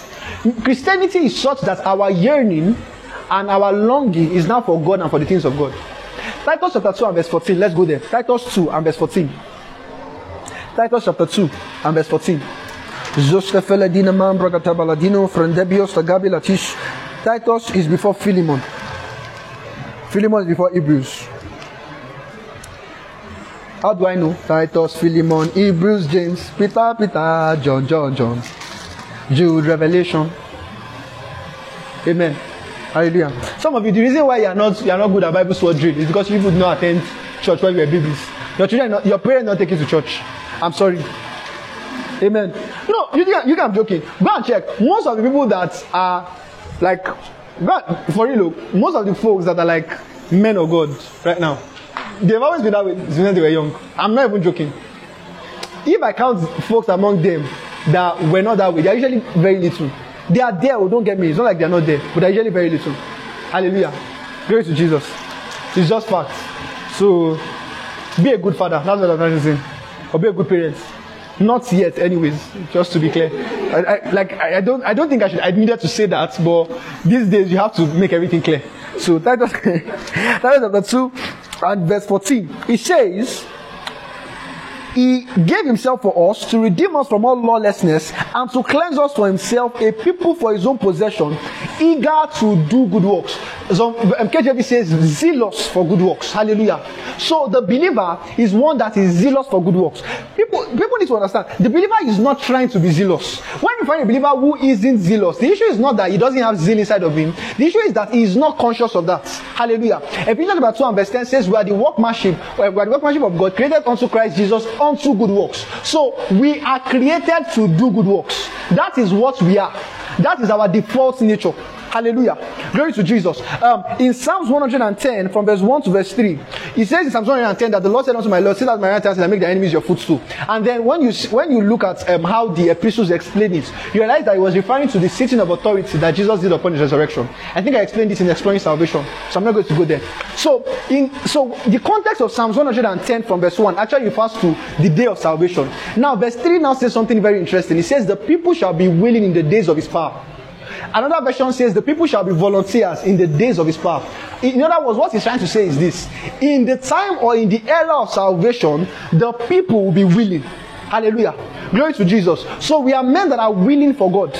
We are not trying to become willing for God. We are not looking for the will on the inside of us. Bible says in Philippians, Philippians chapter 2 and verse 13, it is God who works in you both to what? Both to will and to what? And to do of his good pleasure. Hallelujah. Say, I'm willing of God. I'm willing of God. The will is at work in you. Hallelujah. Glory to Jesus. Amen. So, inherent in us is the passion for the things of God as believers. A passion for the things of God. Ah, uh, coming. There's a lot here, sorry.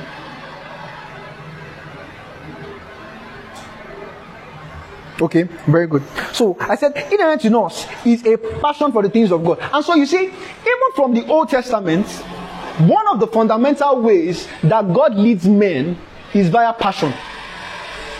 Hallelujah. Is via passion.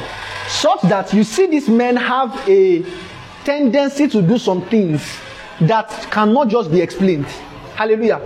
Other people are just lackadaisical towards those things. They don't really count. But these men, to these men, these things are extremely important. Are we together, guys? Are we together? Let me give you a very good example. A very good example is uh, Moses. So, Moses in Exodus 2, Exodus 2 from verse 10. I mean, Moses was raised by Egyptians. Have you guys ever wondered how come Moses ended up with Israelites? It doesn't make any sense if you realize, if you think about it. He literally was raised among Egyptians. Why? Why did he have so much love for the Israelites? He must have been in the palace throughout. If you know the way palaces were in those days, you don't allow royals mixed with slaves. So he wouldn't have had so much interactions with the Israelites. The only interaction he probably would have had would have been through Miriam, who had to take care of him when he was young. Are we together? So there was no sensible reason as to why Moses had so much. This guy was groomed in the way of the Egyptians. He, was, he lived among Egyptians all his life. Just think about it. Imagine that someone gave birth to you, but you grew up with a particular family. You, how, many, how many of you guys have seen blood and water? Blood and water. Honest. Ah. Oh, man of God. Uh, well, well, sure, your disciple are too. Uh, I mean, it's all good. But the point is this: is that oftentimes the people you grow up with are the ones you have more affiliation with. It doesn't really matter who gave birth to you. Are we together, guys? So the question you have to ask yourself is why did why was it that even though this man was groomed among Egyptians, he still had a passion for Israelites to liberate Israelites? Amen. Such that he sees an Egyptian. Sometimes the passion can even become abnormal. He sees an Egyptian, right? Um, an Egyptian that was, you know, beating an Israelite, and then he goes there and in trying to split them, he kills the Egyptian. Hallelujah. You know, eh, at the end of the day, you know, he thought that ah, by doing that, that the guy will be like, ah, my guy, my guy. the next day, two Israelites were now fighting. Why, why, why does that guy like fights? The same guy, another fight the second day. He now wanted to, he wanted to separate fight. That one said, you want to kill me like the kill the Egyptian? I said, ah, he said, ah, that's I don't boss. my guy, it's here, come on. All right, and then he left. Are we together? And then Hebrews gives a very beautiful rendition of what happened with Moses. Look at Hebrews 11 from verse 24 to 27. Hebrews 11. Hebrews chapter 11 from verse 24 to 27. Hallelujah. Glory to Jesus. Amen. He says, by faith, Moses, when he when he had grown up, refused to be called the son of Pharaoh's daughter, and chose to suffer with the people of God rather than enjoy the short-lived pleasure of sin. He says, for he considered the reproach of the Messiah to be greater wealth than the treasures of Egypt, since his attention was on the reward. He says, By faith he left Egypt behind, not being afraid of the king's anger. For Moses persevered as one who sees him, as one who sees him who is invisible. Hallelujah. So you see how the way the Bible puts it, it clearly shows you that he left away, so he had wealth in Egypt. He had riches in Egypt, and he was ready to do away with the riches in Egypt. Hallelujah. Just for faith, for the sake of faith. Hallelujah. Glory to Jesus. Amen. So he had an unexplainable. Just imagine you were Mo- Moses' friend. What would you say? Sure, you, you, sabi- you did alright. Like, what did they do you? You did you the child better. You did. That you had literally you had the guy that when um, you had just like the way Otedola will buy this thing for his children. Like you, you get you, you you use the finance of chariots, chariots E class 2.0. Do you understand? Like the latest stallions, you have them in your chariot. So like what else do you want? You get? But yet there was a passion in him that led him towards God's plan for his life. Hallelujah. This is something you guys need to realize. I'm going, hey, when am I teaching leading of the Spirit? I don't know. See, when it comes to leading of the Spirit, one of the ways, and so, this is something that you people need to learn, one of the ways that God leads men is via passion. Have you ever seen some people and you wonder what is fueling their passion? Be honest. Have you ever seen people like that? You look at them and you just wonder. For example, like for example, you say, I want to cover the word with the gospel. I want to cover the word with the gospel. Like you're like, I get it. Me self, I want to cover the word with the gospel. Get what? Who who is giving you this ginger? Have you guys ever had those kind of things before? Like, where do you have this ginger from? Hallelujah. Is is because okay, let me let me explain. When when I was when I, I began to have like very very serious burdens, somewhere the middle of this year, earlier, a little earlier, the middle of this year. So I was now asking myself that, "Ah, come, is this way everybody's feeling this thing? Like honestly, I was asking myself that question. I'm not going to lie to you. I was like, "Ah, if everybody, if everybody's feeling this way, nobody will walk home. I'm serious. Everybody just leave what we are doing and just go and face ministry. Do you get? I know. And I began to have so many questions. So does that mean everybody should start a walk? Do you understand? Like, is this? Do you understand? Then I now spoke to another friend of mine, and I realized something. We both had passion, but the passion was in different directions. It was still for the gospel, but she did not have it the way I was having it. I didn't even get my point. Like she also had passion no, to preach the gospel, but it wasn't in the line of starting anything. Do you get my point? You guys know what I'm saying. Some of you, you have a passion, just but you know your passion is just to be under someone. Like you just like this is the person I'm supposed to follow. Do you understand me? And if you realize this, eh, it will help your life. It will it will help you from unnecessary competition. Amen. Glory to Jesus. So you not gonna do what you're supposed to do. I gonna, some of you know, you, you, some of you should also wonder why is it that it looks like it's easier for some people to start some things and it's just hard for other people. You, let me let me give you a very good example. Ah, I this example? How many of you know that when it comes to discipleship, for the truth, it has to do with skill. The, the more you do, the better you get at it. But you also realize that in discipleship too, there's grace. You know, there's some people that they just will just have disciples. You cannot explain. But they just will keep having people that will come, keep coming to meet them. Sometimes it's not even that they are going out on outreach. Oh. You You know, some people that will come and meet them and say, Sir, I want you to train me. You see, and don't kill yourself. Honestly, my pastor was saying something on Sunday. He said, Imagine that you want to be dragging grace with Jesus. You want to be dragging grace to someone that was born of a virgin. you want to kill yourself. Amen. Hallelujah. Don't get me wrong. This is not in any way to make you lazy, but this is just to say no man can receive anything of no man can receive anything except to be given to him of God. Hallelujah. When you realize this, it will just calm you down. So one of the ways that God leads men is via passion. There's some there's some things that I cannot relate to, quite rea- quite honestly. When people talk about um, like say maybe um, um, passion for children, I honestly can. For a while, I used to even believe that they are not serious. I would like to. I say you want, we are talking about preaching to people. We are talking about preaching to children. I know better now, anyways. I know better now. But I don't. I don't feel it. Just and are people that don't just say children around them. They can cry. They are like that. Like just say there there are unsaved children in the world. They will just start crying. Hallelujah. Glory Jesus. But there was a time this year that I must not hear crusade. Ah, I'm gone for. Even till now. Maybe now I have a better way of uh, arranging myself around those things. And I have, now I have to learn that you have to do other things. Do you understand? With these bodies. you understand? Right? you have to do other things too. Not that, ah, because trust me, it can be terrible. You can be terrible. You won't be able to do anything. You just be there. Some of you know what I'm saying now. You won't be able. To, your mind will be racing. Your heart will beat fast, like beating so fast. You just want to do something. That's when some of you to get, collect unexpected voice notes, give you prophecy. It's because I want to just do something. I'm sorry.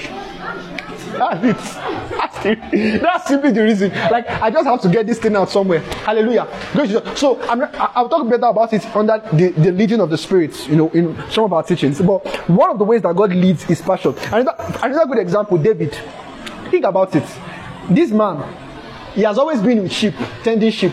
One day, somehow, the day when Goliath comes out to insult the army of Israel is the day that Jesse sends David to go and give food to his elder brothers. Now, David takes food to his elder brothers. By the way, if you realize, if you look at how David's story was, David wasn't a very huge man in stature. David was he was actually short. He wasn't so short, but he was relatively short. But One of the ways you can know is because when you look at the disparity between Saul and David, you can tell.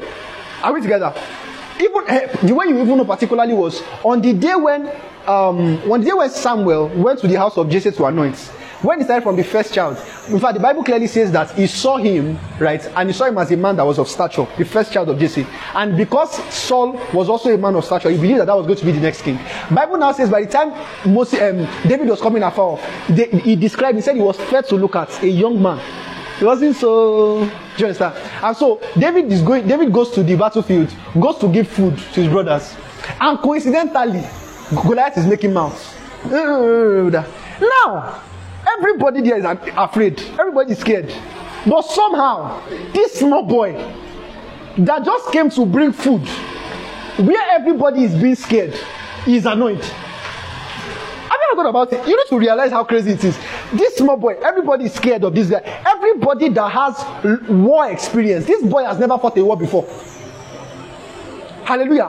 He gets there to give food, and somehow he hears the, the shout of Goliath, and he's not like, ah, oh, these people are trying here, let me run away and go. Instead, he gives the food to his brother and says, he asks somebody, he says, what will be given to the person who beats this person up? So you know, you know the crazy, you know the kind of mindset. It's not the mindset of can we beat him? It's, it's this after we beat him, what's going to happen? Do you get like what's the incentive? Do you understand? And you know what happens next? His brother Eliab, the firstborn, turns to him and says, What's your problem? You started again. You're here again. Do you understand? And you know what? I like the way Bible puts it there.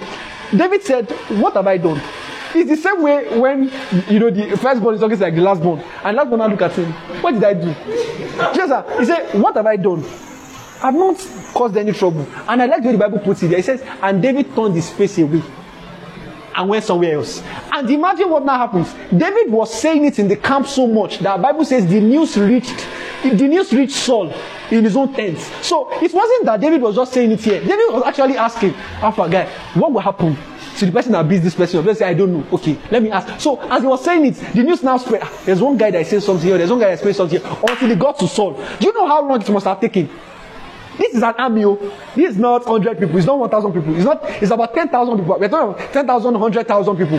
That the news will spread and get to Saul in his tent. And they call him and he stands. you need to understand how reckless it is. People don't even realize this thing. Do you know what it means for a man to commit the future of an entire nation to the hands of a young man? That's discernment, too. A man, to the hand of a boy that's never fought a war before. People are always very quick to judge Saul. They don't realize that was discernment. So this that's what happens to men who, even though the spirit has lifted, they can discern. That's the place of experience. Saul saw something in David that he had before.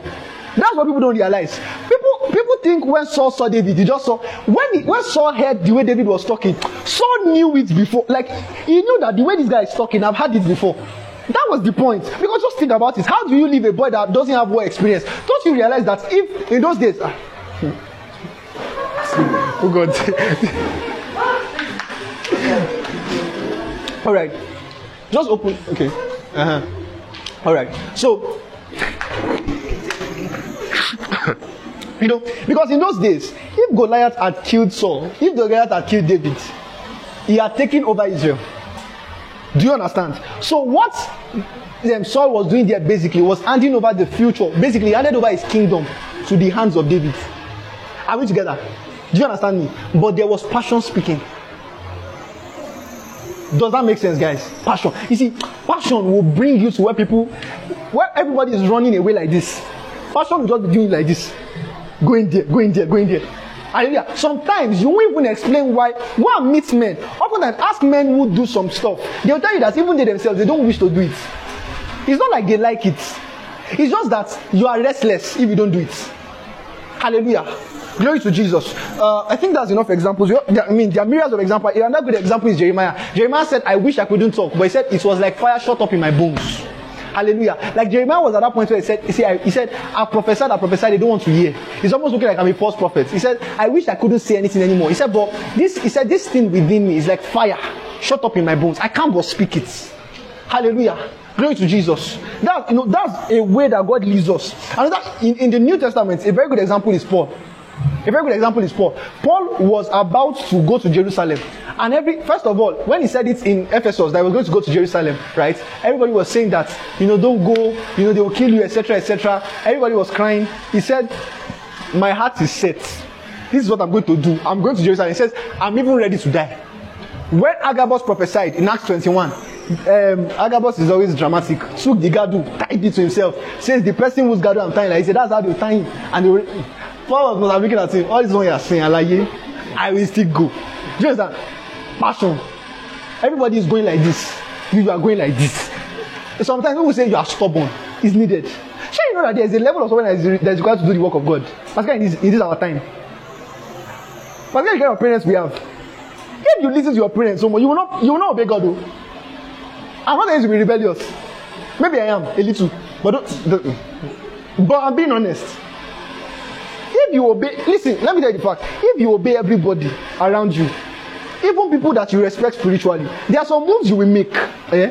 Sometimes the people that you respect spiritually cannot understand it. Are you with me? It's okay. Hallelujah. It's okay. But just be sure that it is the leading of God. That's what I say. Often when someone comes to meet me, eh, ask them one question. Are you sure? That's it. And trust me, if it is of God, you'll be sure. If you are still saying, I think I'm not so, ah, you don't know. Hallelujah. You, don't, you are not sure yet. There are some leaders that when it comes, you just know. And it stays that way. There are some there are a few times when you can have some oscillations left and right when you're not so sure. But most when you go back to and that's the thing about the passion, how you know it is of God. If you go back to the place of prayer, even if you're not praying about it, it comes. You guys know what I'm talking about now. There are some things that you are not you don't plan. It has happened before a while ago. I was battling something in my mind, and then I usually have this um relatively long hour prayer meeting on weekends for myself, right? And then while I was praying, for four hours I was seeing the same vision. I saw the same this vision. It it was not more than maybe two or three scenes, oh, two or three scenes. But I saw the vision for four hours, and I wasn't even intending on praying on it before. That was all I prayed for for four hours. The same thing. You know, after you're done, you don't argue again. You just say, "I agree." No vex, I beg. I'll do it. No problem. Hallelujah. Glory to Jesus. Amen. So, one of the ways that God leads us is via burdens. He places a burden in our hearts. Hallelujah.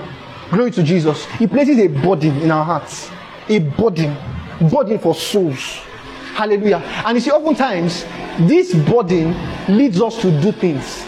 Hallelujah. So there, there are oftentimes are outlets in our bodies based on the burdens we feel in our hearts. Hallelujah. Sometimes you are praying, you scream. Sometimes you are praying, you shout. Sometimes your voice goes up. Some of you, some of you have no experience what I'm talking about. You're going to experience it tomorrow. Hallelujah.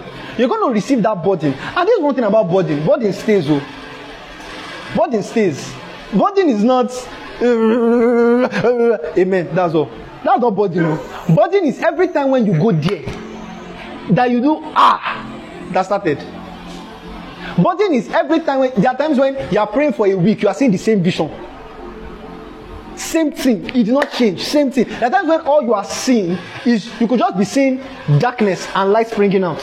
That's all you are seeing for days on end. Hallelujah.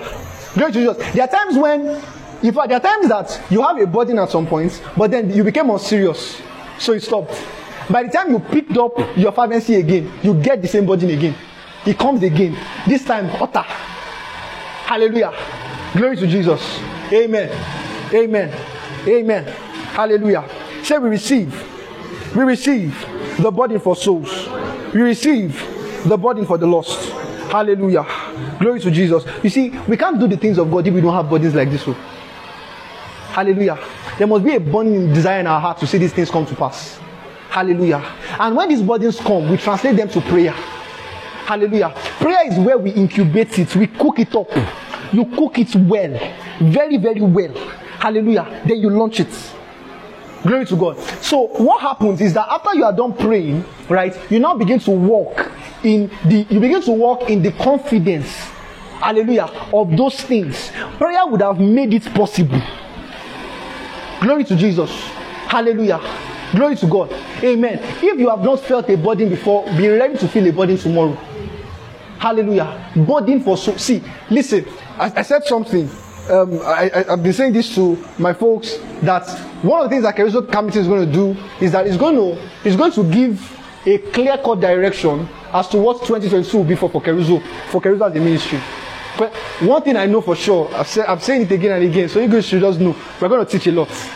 We're going to teach a whole lot next year, next next month. I'm sorry, next year. To teach a whole lot. But majorly, it's going to be a project like we'll clearly know that this is what we are here to do.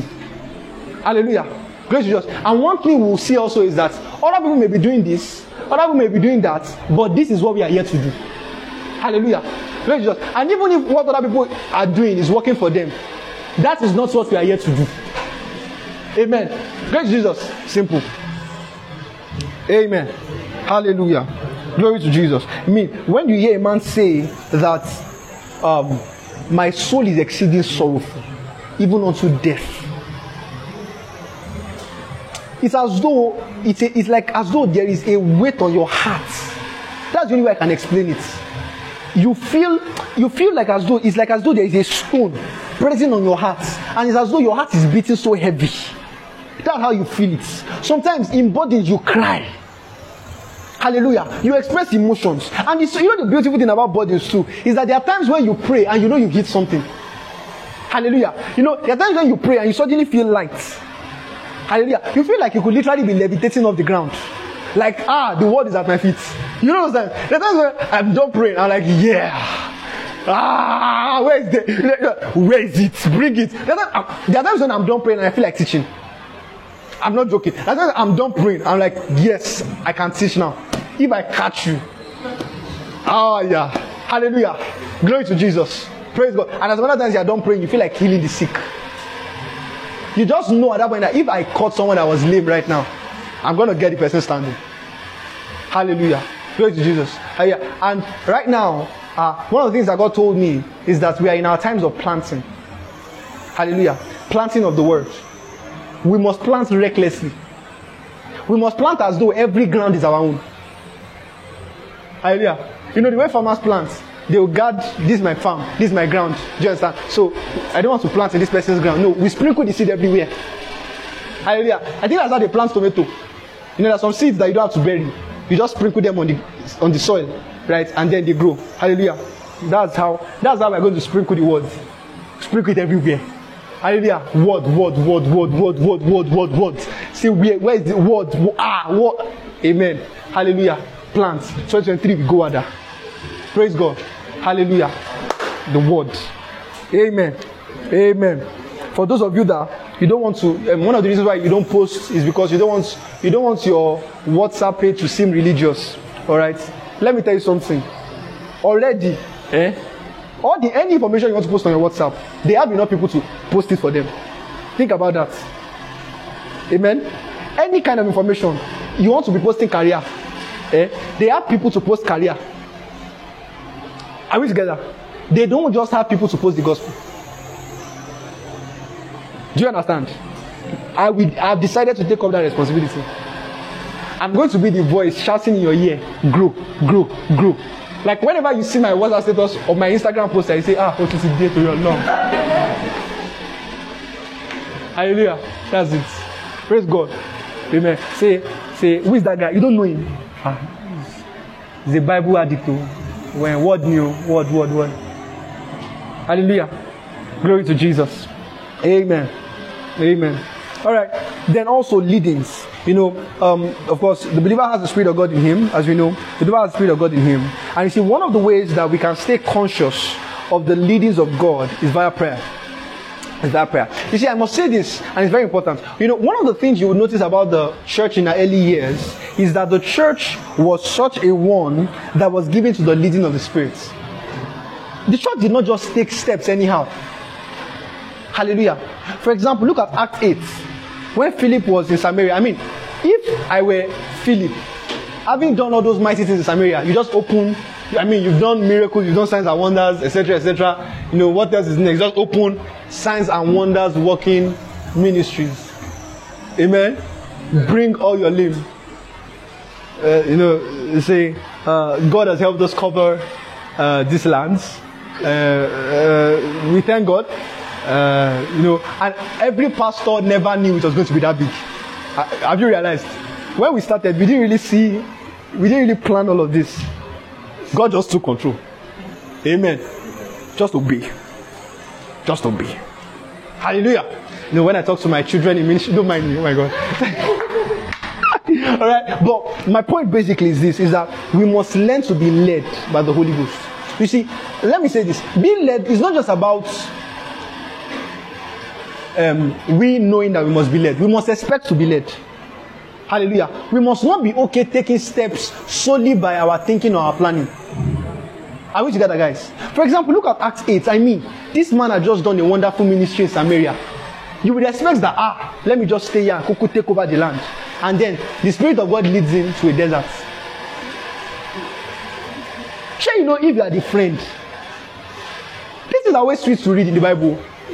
Sure, you know if you are the friend. Like, just let me give you a very good example. Very, very good example. Your friend has taken over the gospel in US.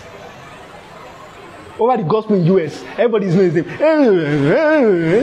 Then he just tells you, says, hello, um, Mabel, I feel the Lord leading me to Kaduna. You best tell him, come. I get, I get it. I know it's the Lord. I know it's the Lord. But let's have a discussion with the Lord. It's Kaduna. Are you sure it's Kaduna the Lord said? Or is it, you know, it could have been that maybe because, maybe it's the north that you saw in your heart. It could have been the North Pole, not the north in Nigeria. You know, are you sure? Or North America, th- those are places, those are continents, you know. The word is spreading. Are you sure? Kaduna. There are missions there. There are people doing the work of God there, leading by the Spirit. And the most interesting thing, you would expect that ah, when the Spirit of God led him to um, the desert, would just get there and you just see men that have been waiting for the gospel. You just say, ah, no wonder the Lord led me here. See thousands waiting for the gospel. No, you saw one man. In fact, the man was not even staying in one place, he was in a chariot. So the man did not even stay. You know, he met him, he preached to him, got him saved, this is everything. And immediately, the spirit carried him away. It's like the spirit did not have plan for him to be in one place. And you don't find the name of Philip mentioned again until Acts 17. Hallelujah. Is it Acts 7? No, sorry, not Acts 17, Acts 21. Hallelujah. Where is now called Philip the evangelist, and he had seven virgins that prophesied. Hallelujah. Glory to Jesus. Amen. The leading of the Spirit. You must learn, learn to be led. Learn to say, I can't, I don't know what to do right now because I'm not yet led. It first starts from the mindset where you tell yourself that I will not take a decision unless I am led. Although there are some decisions, uh, maybe I'll get to on leading. There are some decisions that you don't necessarily have to wait for a leading. All right, but you cannot afford to take major decisions and not be led. You're just doing your life anyhow. Because by the time when you hit obstacles, you need to be able to tell yourself that I am here because God brought me here. Are you with me? Because there will always be that point in your life. Oh. Now imagine that you are not sure that's where God would have you be. That's the greatest confusion. That's why some of you are in relationship. Someone saying, now wow, I'm just coming. You know, you enter a relationship, you're never sure if it's the voice of God or it's the voice of your hormones. You don't even know. You're not there, finished. Everything is not dojuru. You don't even know whether to pray or not to pray. You don't even know by conscience, back and back pressure. When is that the boyfriend God that you have? If you tell him that I think we should pray about it, he looks at you somehow. we should pray about what? Baby, this is just about like ah, I can't no discernment, nothing ah, man, it is it is where I, I laugh like this. At least you won't cover up people. Uh, even if it is you that we are talking about, you not let it obvious. Just be obvious. Abba, everybody's looking at you like a bad person. Abba now. Anyways, let me go on. So now I, I want to also use a very good example. The example of Paul. Paul in Acts 16. So Paul had just, you know, Paul had just um, finished um, preaching, right? Uh, and in Acts 16, you see that Bible he was about to go to Asia, right? And the Bible says that he was constrained by the Spirit to go to Asia, from going to Asia. And then that's interesting. Bible says because Jesus told us to preach the gospel to every creature. So it means that even in the leading of the Spirit, it's not just about what you are doing, but you are doing what you are doing the right way. Hallelujah. So sometimes it's good enough that we are ambitious, but our ambition must be in the right direction. We must do it the way God would have us do it. Are we together? That is the reason why there are some things that other people may be doing in their ministries that might work for them, but it's not yet time for you to do it, or you might never even do it. Amen. That every pastor is singing doesn't mean your pastor will sing. So that you don't become a confused ministry. I don't see you're not doing everything. I, you can, particularly when you're a person when you're a person of prayer, you can tell a confused ministry. And they're just doing everything. You just want because he's, he's working here, you now do this one. He's working there, you do that one too. He's working here, you do. This. Don't get me wrong, go. It's not that you, there are things that you can see and you want to emulate. Do you understand? And you do it and so you get better, right? But there's some things. There's that. In fact, there's times when you decide that we are going to do this thing now, and then when you just stop. Let's pray more. Hallelujah. Hallelujah. You must have that a lot in your ministry where because it's not impossible that as natural as human beings we have ambitions, we have plans. Ah, we want this thing to pick up, we want this thing to be this, we want this thing to be that. And there's sometimes when you can just tell that ah, this thing is not of God. So let's stop. Hallelujah. Glory to Jesus. Amen. That's how it is. Leading. And so Paul is led by the Spirit not to preach in Asia anymore.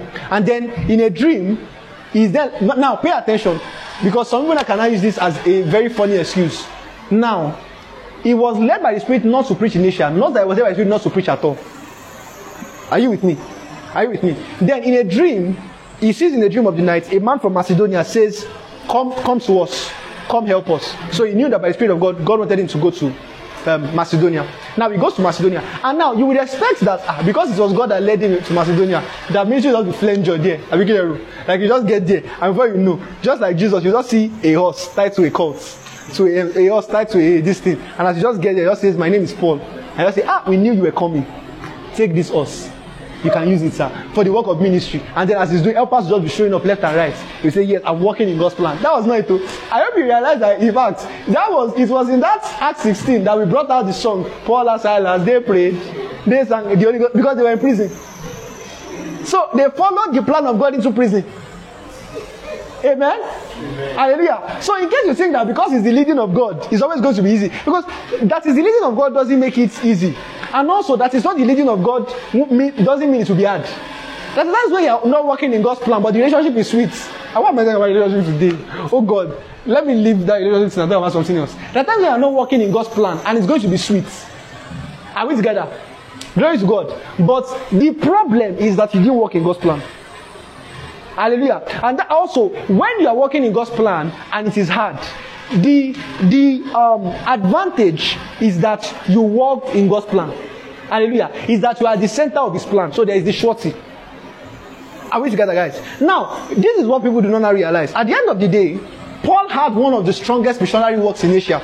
That was when in Acts 19 he went to um, he went there and he met um, some disciples who said that they had believed, right? But they had only believed in the baptism of John.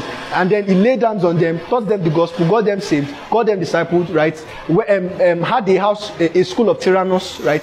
Taught them the gospel there. And in two and a half years, the whole of Asia was covered. A- an entire continent was covered in two and a half years. Hallelujah. Let me now tell you some of the interesting things that people don't realize. Do you know that it was on the trip from Macedonia to Asia that Paul met Aquila and Priscilla? On the trip from Macedonia to Asia was when he met Aquila and Priscilla in Acts 18 and he taught them the gospel. Aquila and Priscilla were the ones that met Apollos in Acts 18 24 and 25. And they're the ones that taught Apollos the gospel. Apollos was now the man that helped to stabilize the Corinthian church. If you remember, when Paul was saying Paul planted, Apollos watered. Apollos was the man that, and interestingly, the Corinthian church was one of the churches that Paul founded along his minis- ministry work from Macedonia to Asia. What am I trying to say? You can never be wiser than God. You can never see it coming.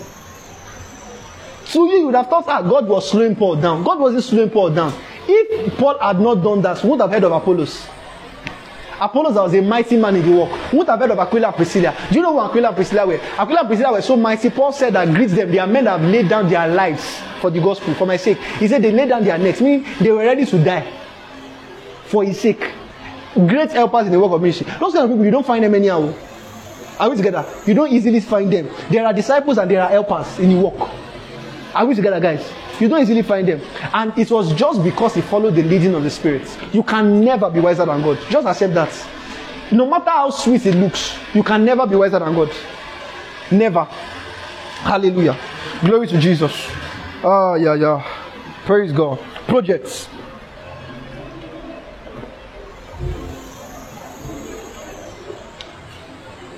Projects. Burdens, leadings, and projects. I'm going to use an Old Testament example for projects here. You see, in the rebuilding of the temple of Israel, after it had been demolished, so um, in the Bible we see primarily about two major times the temple was demolished. Two major times. The first one was in the Old Testament by the by um, the um, by the Babylonian Empire. Finally, in the in the Old Testament, the second time was when it was destroyed in 70 AD by the Roman Empire. But then, when it was destroyed by the Babylonian Empire, where they took them captive, right, to Babylon, by the rivers of Babylon, where we said that was the whole idea there. They sang that song on their trip to Babylon because the, the slave masters in Babylon were telling them to sing one of the songs of Israel there. Are we together? So they were saying that, how can they sing the Lord's song in a strange land? How can they sing the songs of worship to God? And this is to entertain slave masters. That was the whole point there. All right. So now, they were in Babylon. Now, when you talk about the rebuilding of the temple of Israel, we have about four prophets involved. You have Ezra, you have Nehemiah, you have Zerubbabel, you have Haggai. Ezra, Nehemiah, Zerubbabel, and Haggai. Now, you also have four kings involved in the rebu- in, in the whole story of the temple, right? You have King Cyrus, you have King Artaxerxes, also known as Ahasuerus. Um, Ahasuerus, that's Artaxerxes. You have King Xerxes. There's Artaxerxes, there's Xerxes, and then you have King Darius. I'm sorry, I don't have time. That's why I'm rushing through this. Actually, it's quite some study. All right. Now, there was a prophecy by Jeremiah that the desolation of the de- when you say desolation of the temple, it means the destruction of the temple that was going to last for 70 years. Hallelujah. Now, when 70 years was completed, the Spirit of God moved the heart of King Cyrus. Now, notice, Cyrus was a pagan king, he was the king of Babylon. Are we together? Or a pagan king. Now, the Spirit of God moved. This is in Ezra 1 from verse 1 to 4. You can read it after, you know, your own at home. Ezra 1 1 to 4. The Spirit of the Lord moved Cyrus to make a decree that the temples should be rebuilt. Now, this was very weird. You need to understand how weird this is. This is a pagan king. Are we together? In that sense, a symbol of Israel's authority and power is their temple. If you are rebuilding their temple, basically you are more or less restoring their civilization. Are we together? So naturally, a pagan king should be against the rebuilding of the temple. But somehow, the Spirit of God led, you know, moved the heart of King Cyrus, a pagan king, to begin to build the temple. I know that's beautiful. And of course, as you would expect, they started with, you know, the priests and the prophets. All right. And of course, you know, so they began to start with the priests and the elders of Israel. They began to reduce the temple. But you see, they began to get comfortable as they were building the temple. You know, you know, the, we have the king's backing.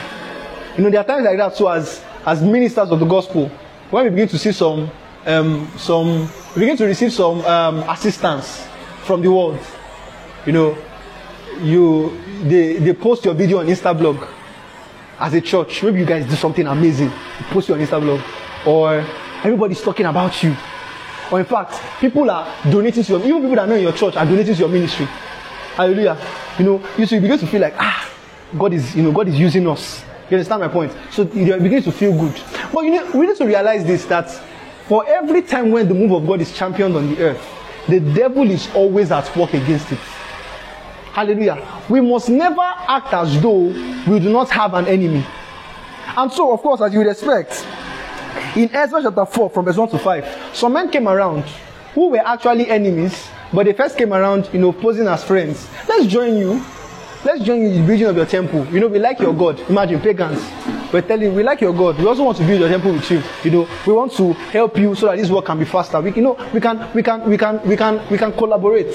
All right, we can give you platforms. All right, so that you know you, you can reach more people. You know, and then the Israelites were not interested. Said no, we don't want. We'll build our temple by ourselves. All right, as we should. And of course, because it was the devil working with these people, now eh, they began to send complaints against the children of Israel and against the building of the temple. Right? And they, they did this for a couple of years. But then, Cyrus was still the king. And because Cyrus wanted the temple to, rebu- to be rebuilt, he didn't care about what they said. Right? But then a new king came up, King Artaxerxes or Ahas- Ahasuerus. He came around, and of course, they continued sending complaints to him. But by this time, this king, he was a pagan king. He didn't care about the former king be, be, before him. So the moment he got complaints that the Israelites were, were rebuilding their temple, eh? To build their civilization back. Bam. He sent a decree, stop the work. Hallelujah. Glory to Jesus. So, in other words, it's just like the way in the work of ministry today, we're having oppositions, so on and so forth. And one, one way or the other, opposition comes around and it stops the work. And so, one of the things you need to realize, don't forget, this thing was prophesied by Jeremiah. So, it was a word of prophecy that after 70 years, the temple will be rebuilt. But despite the fact that it was a word of prophecy, by the actions of men, it came to a halt we oftentimes think that prophecies are so powerful that men cannot bring it to men cannot stop a prophecy from coming to pass but of a truth men can draw it back. Are we together? Glory to jesus. Bible says that the earth shall be filled with the knowledge of the lord as the waters cover the sea. Listen to me. It is going to happen. But by the actions or inactions of men it can it can take longer than it should. Are we together guys are we together, guys? So the fact that it is a prophetic word does not mean you take it. In fact, when a prophetic word is given, you must now run. Hallelujah. Glory to Jesus. So somehow, there's King Artaxerxes, and during his reign, I mean, they couldn't build the temple. King Xerxes comes on um, the scene too as well. Same thing, he couldn't build the temple. Then a fourth king comes up, King Darius. Now, King Darius comes about, and somehow, one way or the other, the prophets come on the scene. Two prophets, Haggai and Zechariah, and they begin to prophesy. They just came out and began to prophesy. And as they began to prophesy, people began to ginger in Israel. People began to ginger again, and everybody began. They started building the temple. Now, notice this time they didn't wait for any order. They didn't care about the order. They began to rebuild the temple. Whatever happens, happens. Rebuild the temple. So they began rebuilding the temple. And of course, those people came around. Who gave you the order to rebuild the temple? They said King Cyrus. King Cyrus of three ten years ago gave us the orders to rebuild the temple. Ah, they got furious. They said, We'll send a report to Darius, this new king, you, tell them to stop. So they sent a report to Darius. Darius called them. He said, How come? What's going on? They said, Sir, King Cyrus of 30 10 years ago told us to rebuild the temple. So we are rebuilding it. So Darius now says, You know what? This is what's going to happen. Go into the archives. Go and check if of a truth Cyrus told them to rebuild the temple. If he really told them to, we will let them rebuild it. And then they went to search, and of a truth, they found out Cyrus actually told them to rebuild it so they could rebuild. A question you have to ask yourself why would a king be interested in what a particular king three ten years ago said? Are you with me? Like, in fact, you, the, kings, in fact, the way kings work is they want to establish their own authority. So, in fact, what they often do is they go against what the last king said. Are you with me? To establish that I'm the one in charge now. Are you with me? That's how it works with them. But somehow, this king is interested in seeing the decree that was given three ten years ago. That pay attention, the last two kings did not agree to. So they must. So in, in fact, a way to think is for the last two kings not to have agreed, there must have been a reason why they did not agree. Do you get my point? Do you understand me? So I think it's best if these Israelites, because I know their track record. Anytime they, anytime their civilization is complete, any co- country they go against always falls down. Do you understand my point? So there was no sensible reason for him to have told them to rebuild the temple, but somehow he tells them to rebuild the temple, and of course they rebuild it, and they see it's completed. But let me tell you something that people do not realize. There was a man named Daniel behind the scenes. In Daniel chapter 9, I want you guys to read this. Daniel 9 from verse 1 to 3. Bible says that, and I Daniel knew by the books. I Daniel knew by the books that it was time for the desolation of Jerusalem to be complete. He says, and this was in the first year of Darius the king. Now pay attention to something. In the, so in the first year of Darius the king, um, Daniel knew that the temple of Israel should have been rebuilt. Like he should have started, they should have started rebuilding it. So what did Daniel begin to do? Daniel knelt down and began to pray. This was the first year of Darius the king. It was in the second year that those prophets began to spontaneously prophesy. So to us or to Israel, Israel would have felt like the people of Israel would have felt like two prophets just came around and they started prophesying. They did not realize that somewhere in the background a man was praying for one year. Are we together, guys? Do you understand me? So a particular man, Daniel, pay attention. Daniel was not even in Israel at the time. Daniel was in Babylon. Are we together? Daniel just read. Daniel was a man that was given to reading. He just read, and by his reading, knew that ah, it's time for Israel to be rebuilt. And instead of Daniel to say, ah, what can I do? What did he do? He stepped out to pray. Do you realize how interesting it is that, in fact, Daniel did not false prophecy. Daniel didn't say, ah, that means Jeremiah lied. So Daniel believed that it is more possible for prophecy to come to pass than for Jeremiah to lie. Hallelujah. In other words, what if for all those prophetic words that you got, what you had to do was to stay in the place of prayer a little while longer? Hallelujah. What if you've given up too early? Hallelujah. So you got that word of prophecy, and the next thing you're supposed to do is to pray. Imagine what if after um, Daniel had prayed for one month, he didn't see any results, so he stopped praying.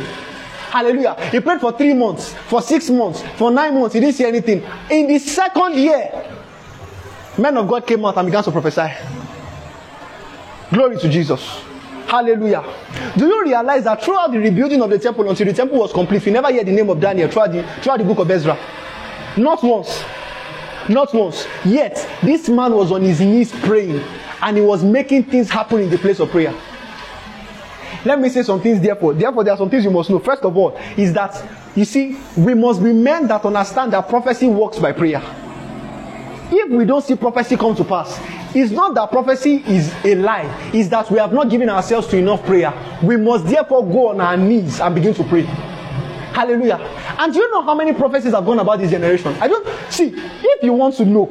I believe personally that this generation is by far one of the generations that has received, that has had the most prophecies backing us up. Literally every major man of God, probably say major man of God, has given a prophecy about the coming generation. Literally every. Talk about anyone. Apostle Babala, Kenneth Hagin. Everybody has given a prophecy about generation. If we are not seeing it come to pass, it's because we are not praying. Amen. Hallelujah. Good. So don't be saying, ah, now wow, hey, how did the gospel even cover the earth now? Are you okay? So that on the knees. Amen. Hallelujah. On the knees. That's one. Number two, you need to understand is this: is that there are things that we will pray for that will probably never be a part of. There's something that we need to learn oh. because we like show a lot.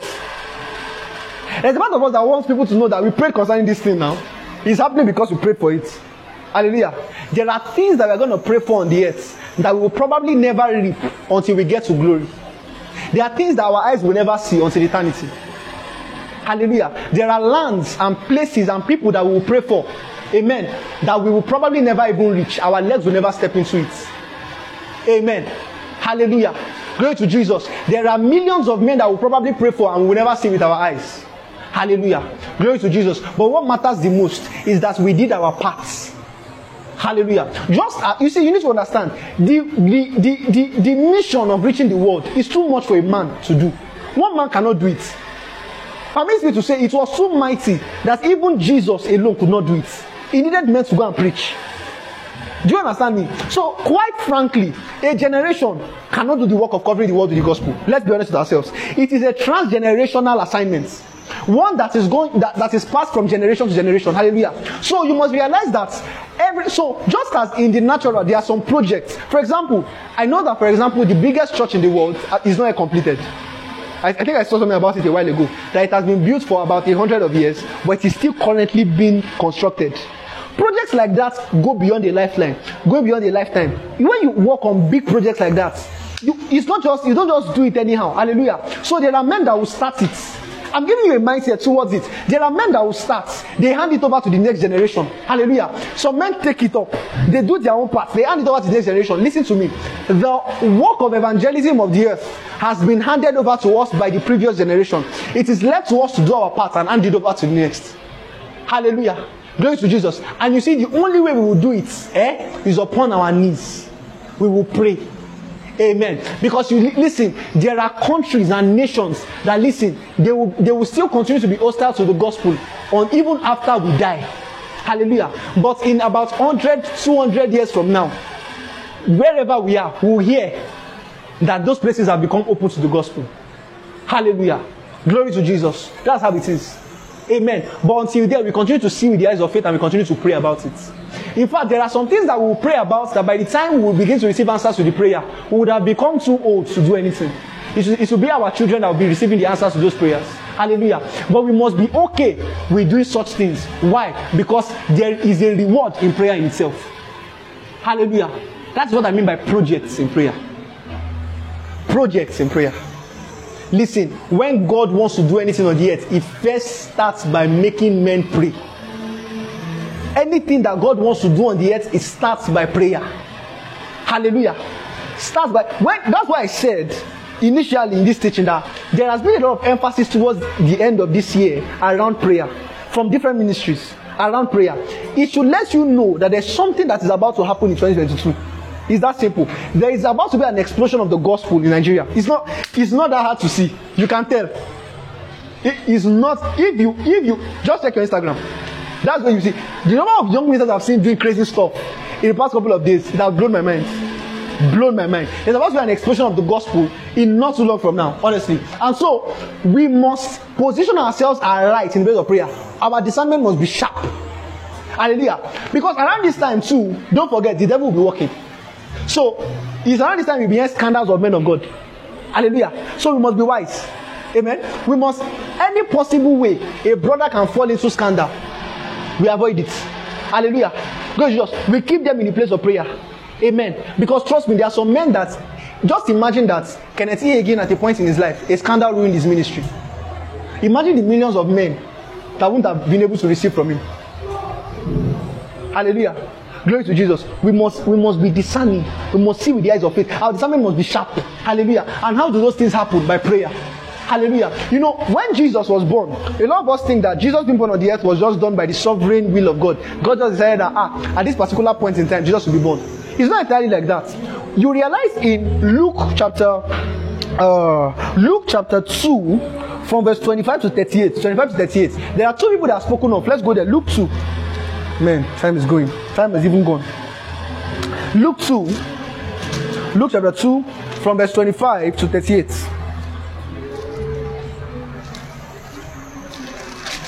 Luke chapter 2, from verse 25 to 38. All right. So it says, uh, okay, so first of all, we see a man named Simeon. Bible says he was righteous and devout, and he was looking forward to Israel's consolation, and the Holy Spirit was on him. And it was revealed unto him by the Holy Spirit that he would not see death before he saw the Lord's Messiah. Hallelujah.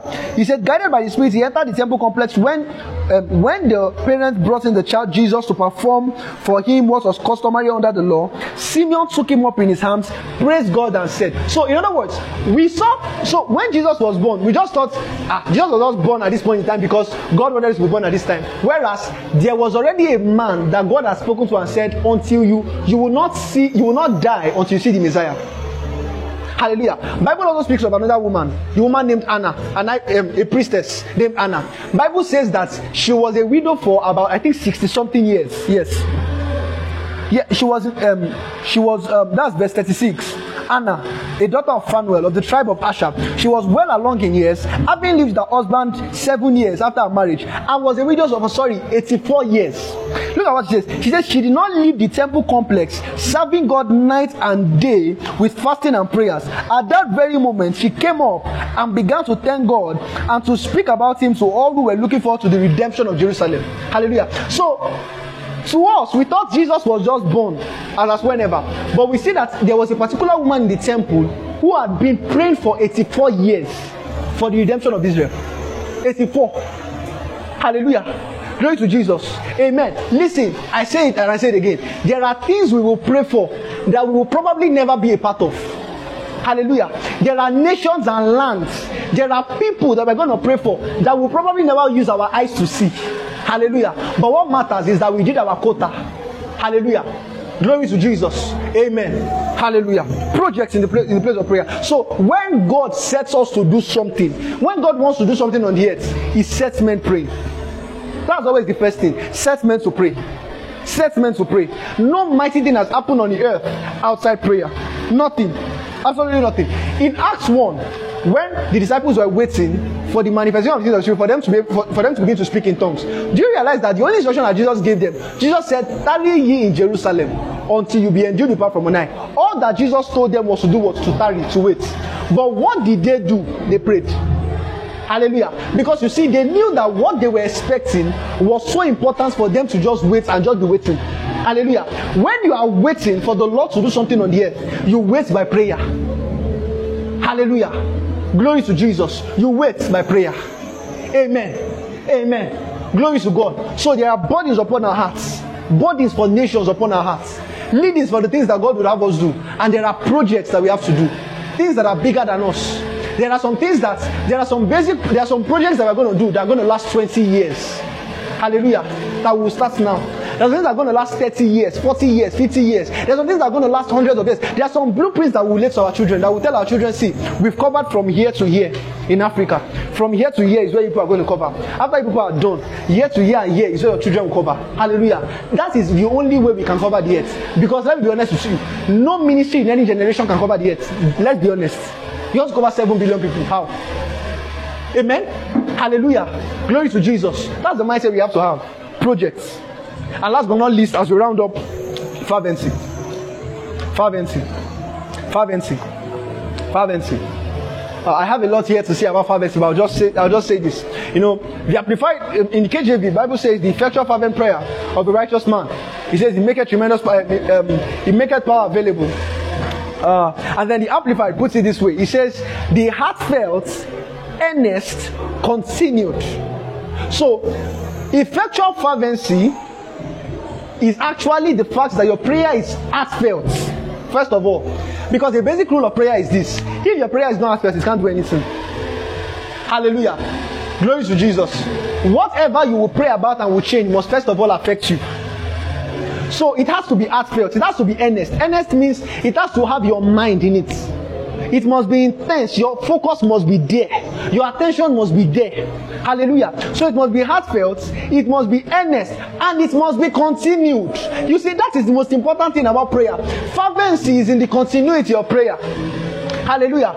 Fervency is not just in what you are praying about, but that you have a consistent prayer life that you are constantly giving to prayer. A man that is fervent is a man that's. It's not about what you do in five minutes. Hallelujah. Just, you know, you say, you say, uh, I'm fervent. That, that's not the point. Fervency is this: is that constantly there is a yearning in me to see things happen by prayer. Hallelujah. Glory to Jesus. That's fervency. Amen. Amen. Now, I've heard, I've heard people say funny things about fervency. By the way, say fervency is a state of the heart. It's not necessarily the shaking of the body. Hallelujah. Glory to God. Amen. One of the things you see, one of the places that the word fervent was used was that it was used for Apollos in Act 18 and verse 24. Hallelujah. He says he was a man fervent in spirit and mighty in scriptures. Hallelujah. I have a question for you. How did they know that he was fervent in spirit? They could see inside of his spirit. Hallelujah. Glory to Jesus. Well, is it that they saw him, and as they saw him, they saw his spirit and say, Ah, inside this man's spirit is fervency. That's not it, though. It was by the things he did. Hallelujah. Glory to Jesus. We- They saw him, and because of the things that he did, they could tell that, Ah, this man is fervent. Hallelujah. So, even though fervency is not primarily what you do with your body, fervency will show. Hallelujah. A man that is fervent, you will know. Hallelujah. You, say, how do you want to you want to change lives? Hallelujah. You want to you want to get people, you are trying to get a man saved. Hallelujah. Or you are trying to get a disciple grounded in the knowledge of God's word. And you think you just be by, oh God, eh, save him. Jesus, save him. Do it, eh? Do it, oh. Ah, please now, save him, sha. Ah. Hallelujah. We are contending for souls. Don't you know? I saw a post. It says, Imagine how important a soul must be for both the devil and God to be after it. Don't you get it? When we are praying for souls, we are warring with the devil. Hallelujah. You are literally fighting the devil for the you when you pray like that, your, bo- your body has to show. Hallelujah. You are praying with everything that is on the inside of you. It must happen. Hallelujah. It must happen. You see it with the eyes of faith. Hallelujah. The same person that is smoking and is drinking alcohol, by the eyes of faith, you see that man standing on a podium preaching the gospel. You need to realize what will take the man from a man that is drinking and smoking in a bar to change him into a man that is standing on a pulpit. It's not a small thing. Hallelujah. Glory to Jesus. I put it to you eh, that the reason Paul had that vision was the prayer of the saints. Hallelujah. The reason Paul had that encounter in Acts 9 was the prayer of the saints. Don't you realize what Jesus told Peter? Jesus said, Peter, he said, Peter, Peter. He said, pray, um, he said, Satan desire to have to sift you like a wheat. Hallelujah. He says, but I've prayed for you. He says, and when you are converted, strengthen your brethren. Hallelujah. So to us, we saw Peter was just being, Peter was just, you know, tempted and then he fell into temptation. Jesus had already seen it. Hallelujah. Glory to Jesus. You see, there is a way through prayer you can bind together the fervency of your disciples. Trust me, I know I'm talking about.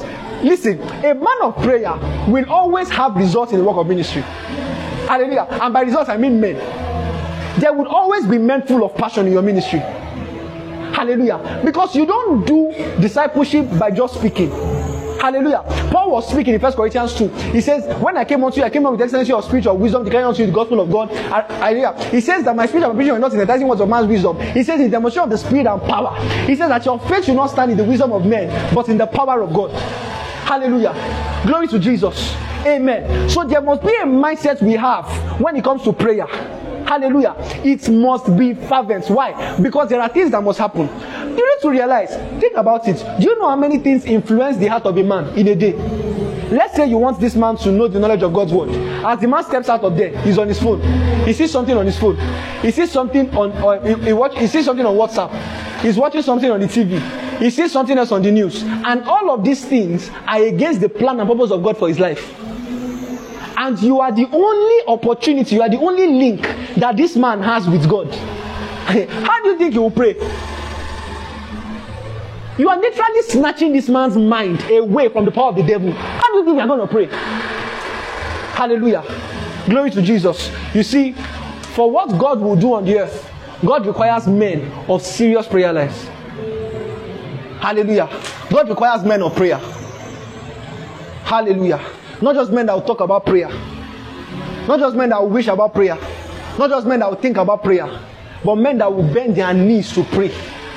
Men that will reckon that the work of ministry is the work of prayer. Hallelujah. Men that will reckon that the power of ministry is the power of prayer. Men that, even though they are tired, You've gone, you've gone to work all day. You are tired. You are weak on your knees. You bend it and you pray because you realize that this that when you fail in the in the face of adversity, there is no true excuse. Your strength is small. Hallelujah. And there will always be days of adversity. Hallelujah. Crisis will come in the in work of ministry. Expect it. It must come. Hallelujah. If you don't have crisis in the work of ministry, not in the work of ministry, it must come. So the only way you can face crisis and come out well is that you are prayed. Hallelujah. Glory to Jesus. Amen. Please stand up. Stand up on your feet. Stand up on your feet. For the next couple of minutes, we're going to pray. Hallelujah. Glory to Jesus. Now I know that I know that you are tired. I know that you are weak. Hallelujah. But you see, what we want to pray about tonight is a passion for souls. For some of you, you don't really understand when we say a burden for the lost, a burden for you, you, you don't really get it. Hallelujah. For the next couple of minutes, we're going to be praying as regards receiving in our hearts a burden for souls because tomorrow there is no talk. We are just coming to pray. And what we're coming to pray for tomorrow is that the gospel covers the earth. Hallelujah. It's nothing more than that. Amen. So for the few minutes, we just have about five minutes here, about three to five minutes.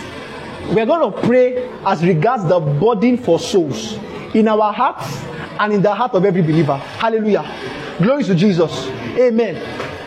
Amen. Amen. Hallelujah. Amen. Glory to Jesus. Amen. Amen. Hallelujah. You see, there are so many factors that are involved in covering the gospel, covering the earth with the gospel. So many factors. Hallelujah. There's the miraculous. See, you cannot cover this gospel without power. So you cannot cover this without ah, power. Hallelujah. Because they are sorcerers, they are witches, they are wizards, they do their own. Hallelujah. If you're going to have to say that their own is false, you're going to have to show your own. Amen. Hallelujah. So there must we must not even leave the possibility in our minds that we preach a gospel devoid of power. Hallelujah. That's not even, that's not a discussion. Hallelujah. That's my one. There are human resources needed. We need people. Hallelujah. Glory to Jesus. We need people. But trust me, people, are not the problem. They are people. Hallelujah. There's that. We need resources. We need resources. If we're going to cover the earth with the gospel, we need resources. Hallelujah. Glory to Jesus. But the resources are there by the power of the Holy Ghost. Hallelujah. See, come tomorrow ready to pray. Hallelujah. Come tomorrow. You know, oftentimes when people when people want to pray for a while, like that, like for about four hours, the mindset the mindset they come with is we'll pray, we'll be increasing the tone small, small, small, small, small, small, small, small. So, so I'm looking for a way to conserve my energy for that four hours so that don't come to pray like that. Come to pray that I will pray for four hours. Are we together? Glory to Jesus. Some of the things I'm going to pray for, I'm going to pray for um, the, uh, the world being covered with the gospel. That's my one. I'm going to pray for this ministry uh, and basically this ministry and what God would have us do. Right? That's number two. Number three, we're going to pray for Caruso Camp meeting tomorrow. And then after, after that, we're going to have times when we give words of prophecy. Hallelujah. Glory to Jesus. See, your words will be sharp. Your words will be accurate. You will see. Hallelujah. Glory to Jesus. There are, some, there are things called adventures in prayer. There are adventures, emotions in prayer. Hallelujah. When prayer takes a hold of your emotions, it's basic as though your emotions have rubbed off on the emotions of God. So you are basically feeling you is like that you are praying for the lost and you are literally crying because you are you are seeing people go to hell and you can't contain it. Hallelujah. Glory to Jesus. Praise God. You know, and that will keep us, you know, it will put us in a mood for the camp meeting. Hallelujah. Ensure you listen to this sermon again. Amen. If possible, listen at least like twice before the camp meeting.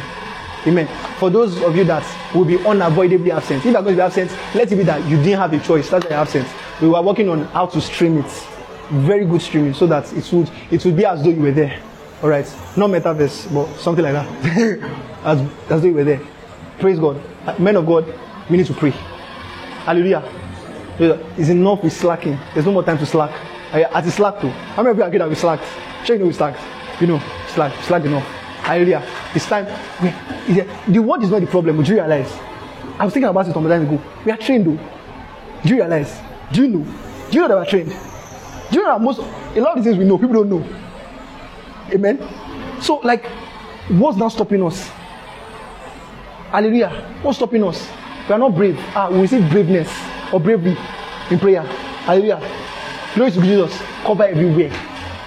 Cover everywhere. And one thing that would happen as a result of that prayer too is that you will, receive wisdom. Hallelujah. On how to support ministers that are just starting. Hallelujah. Glory to Jesus. In the name of Jesus, no work will die. No work will die. No matter where it is. Be it in the most remote places in the world. Hallelujah. No matter what it is they need, they will have it. Hallelujah. Amen. Glory to Jesus. Just give God the praise. Name all the glory. Father, we thank you. We give you praise and glory. Thank you.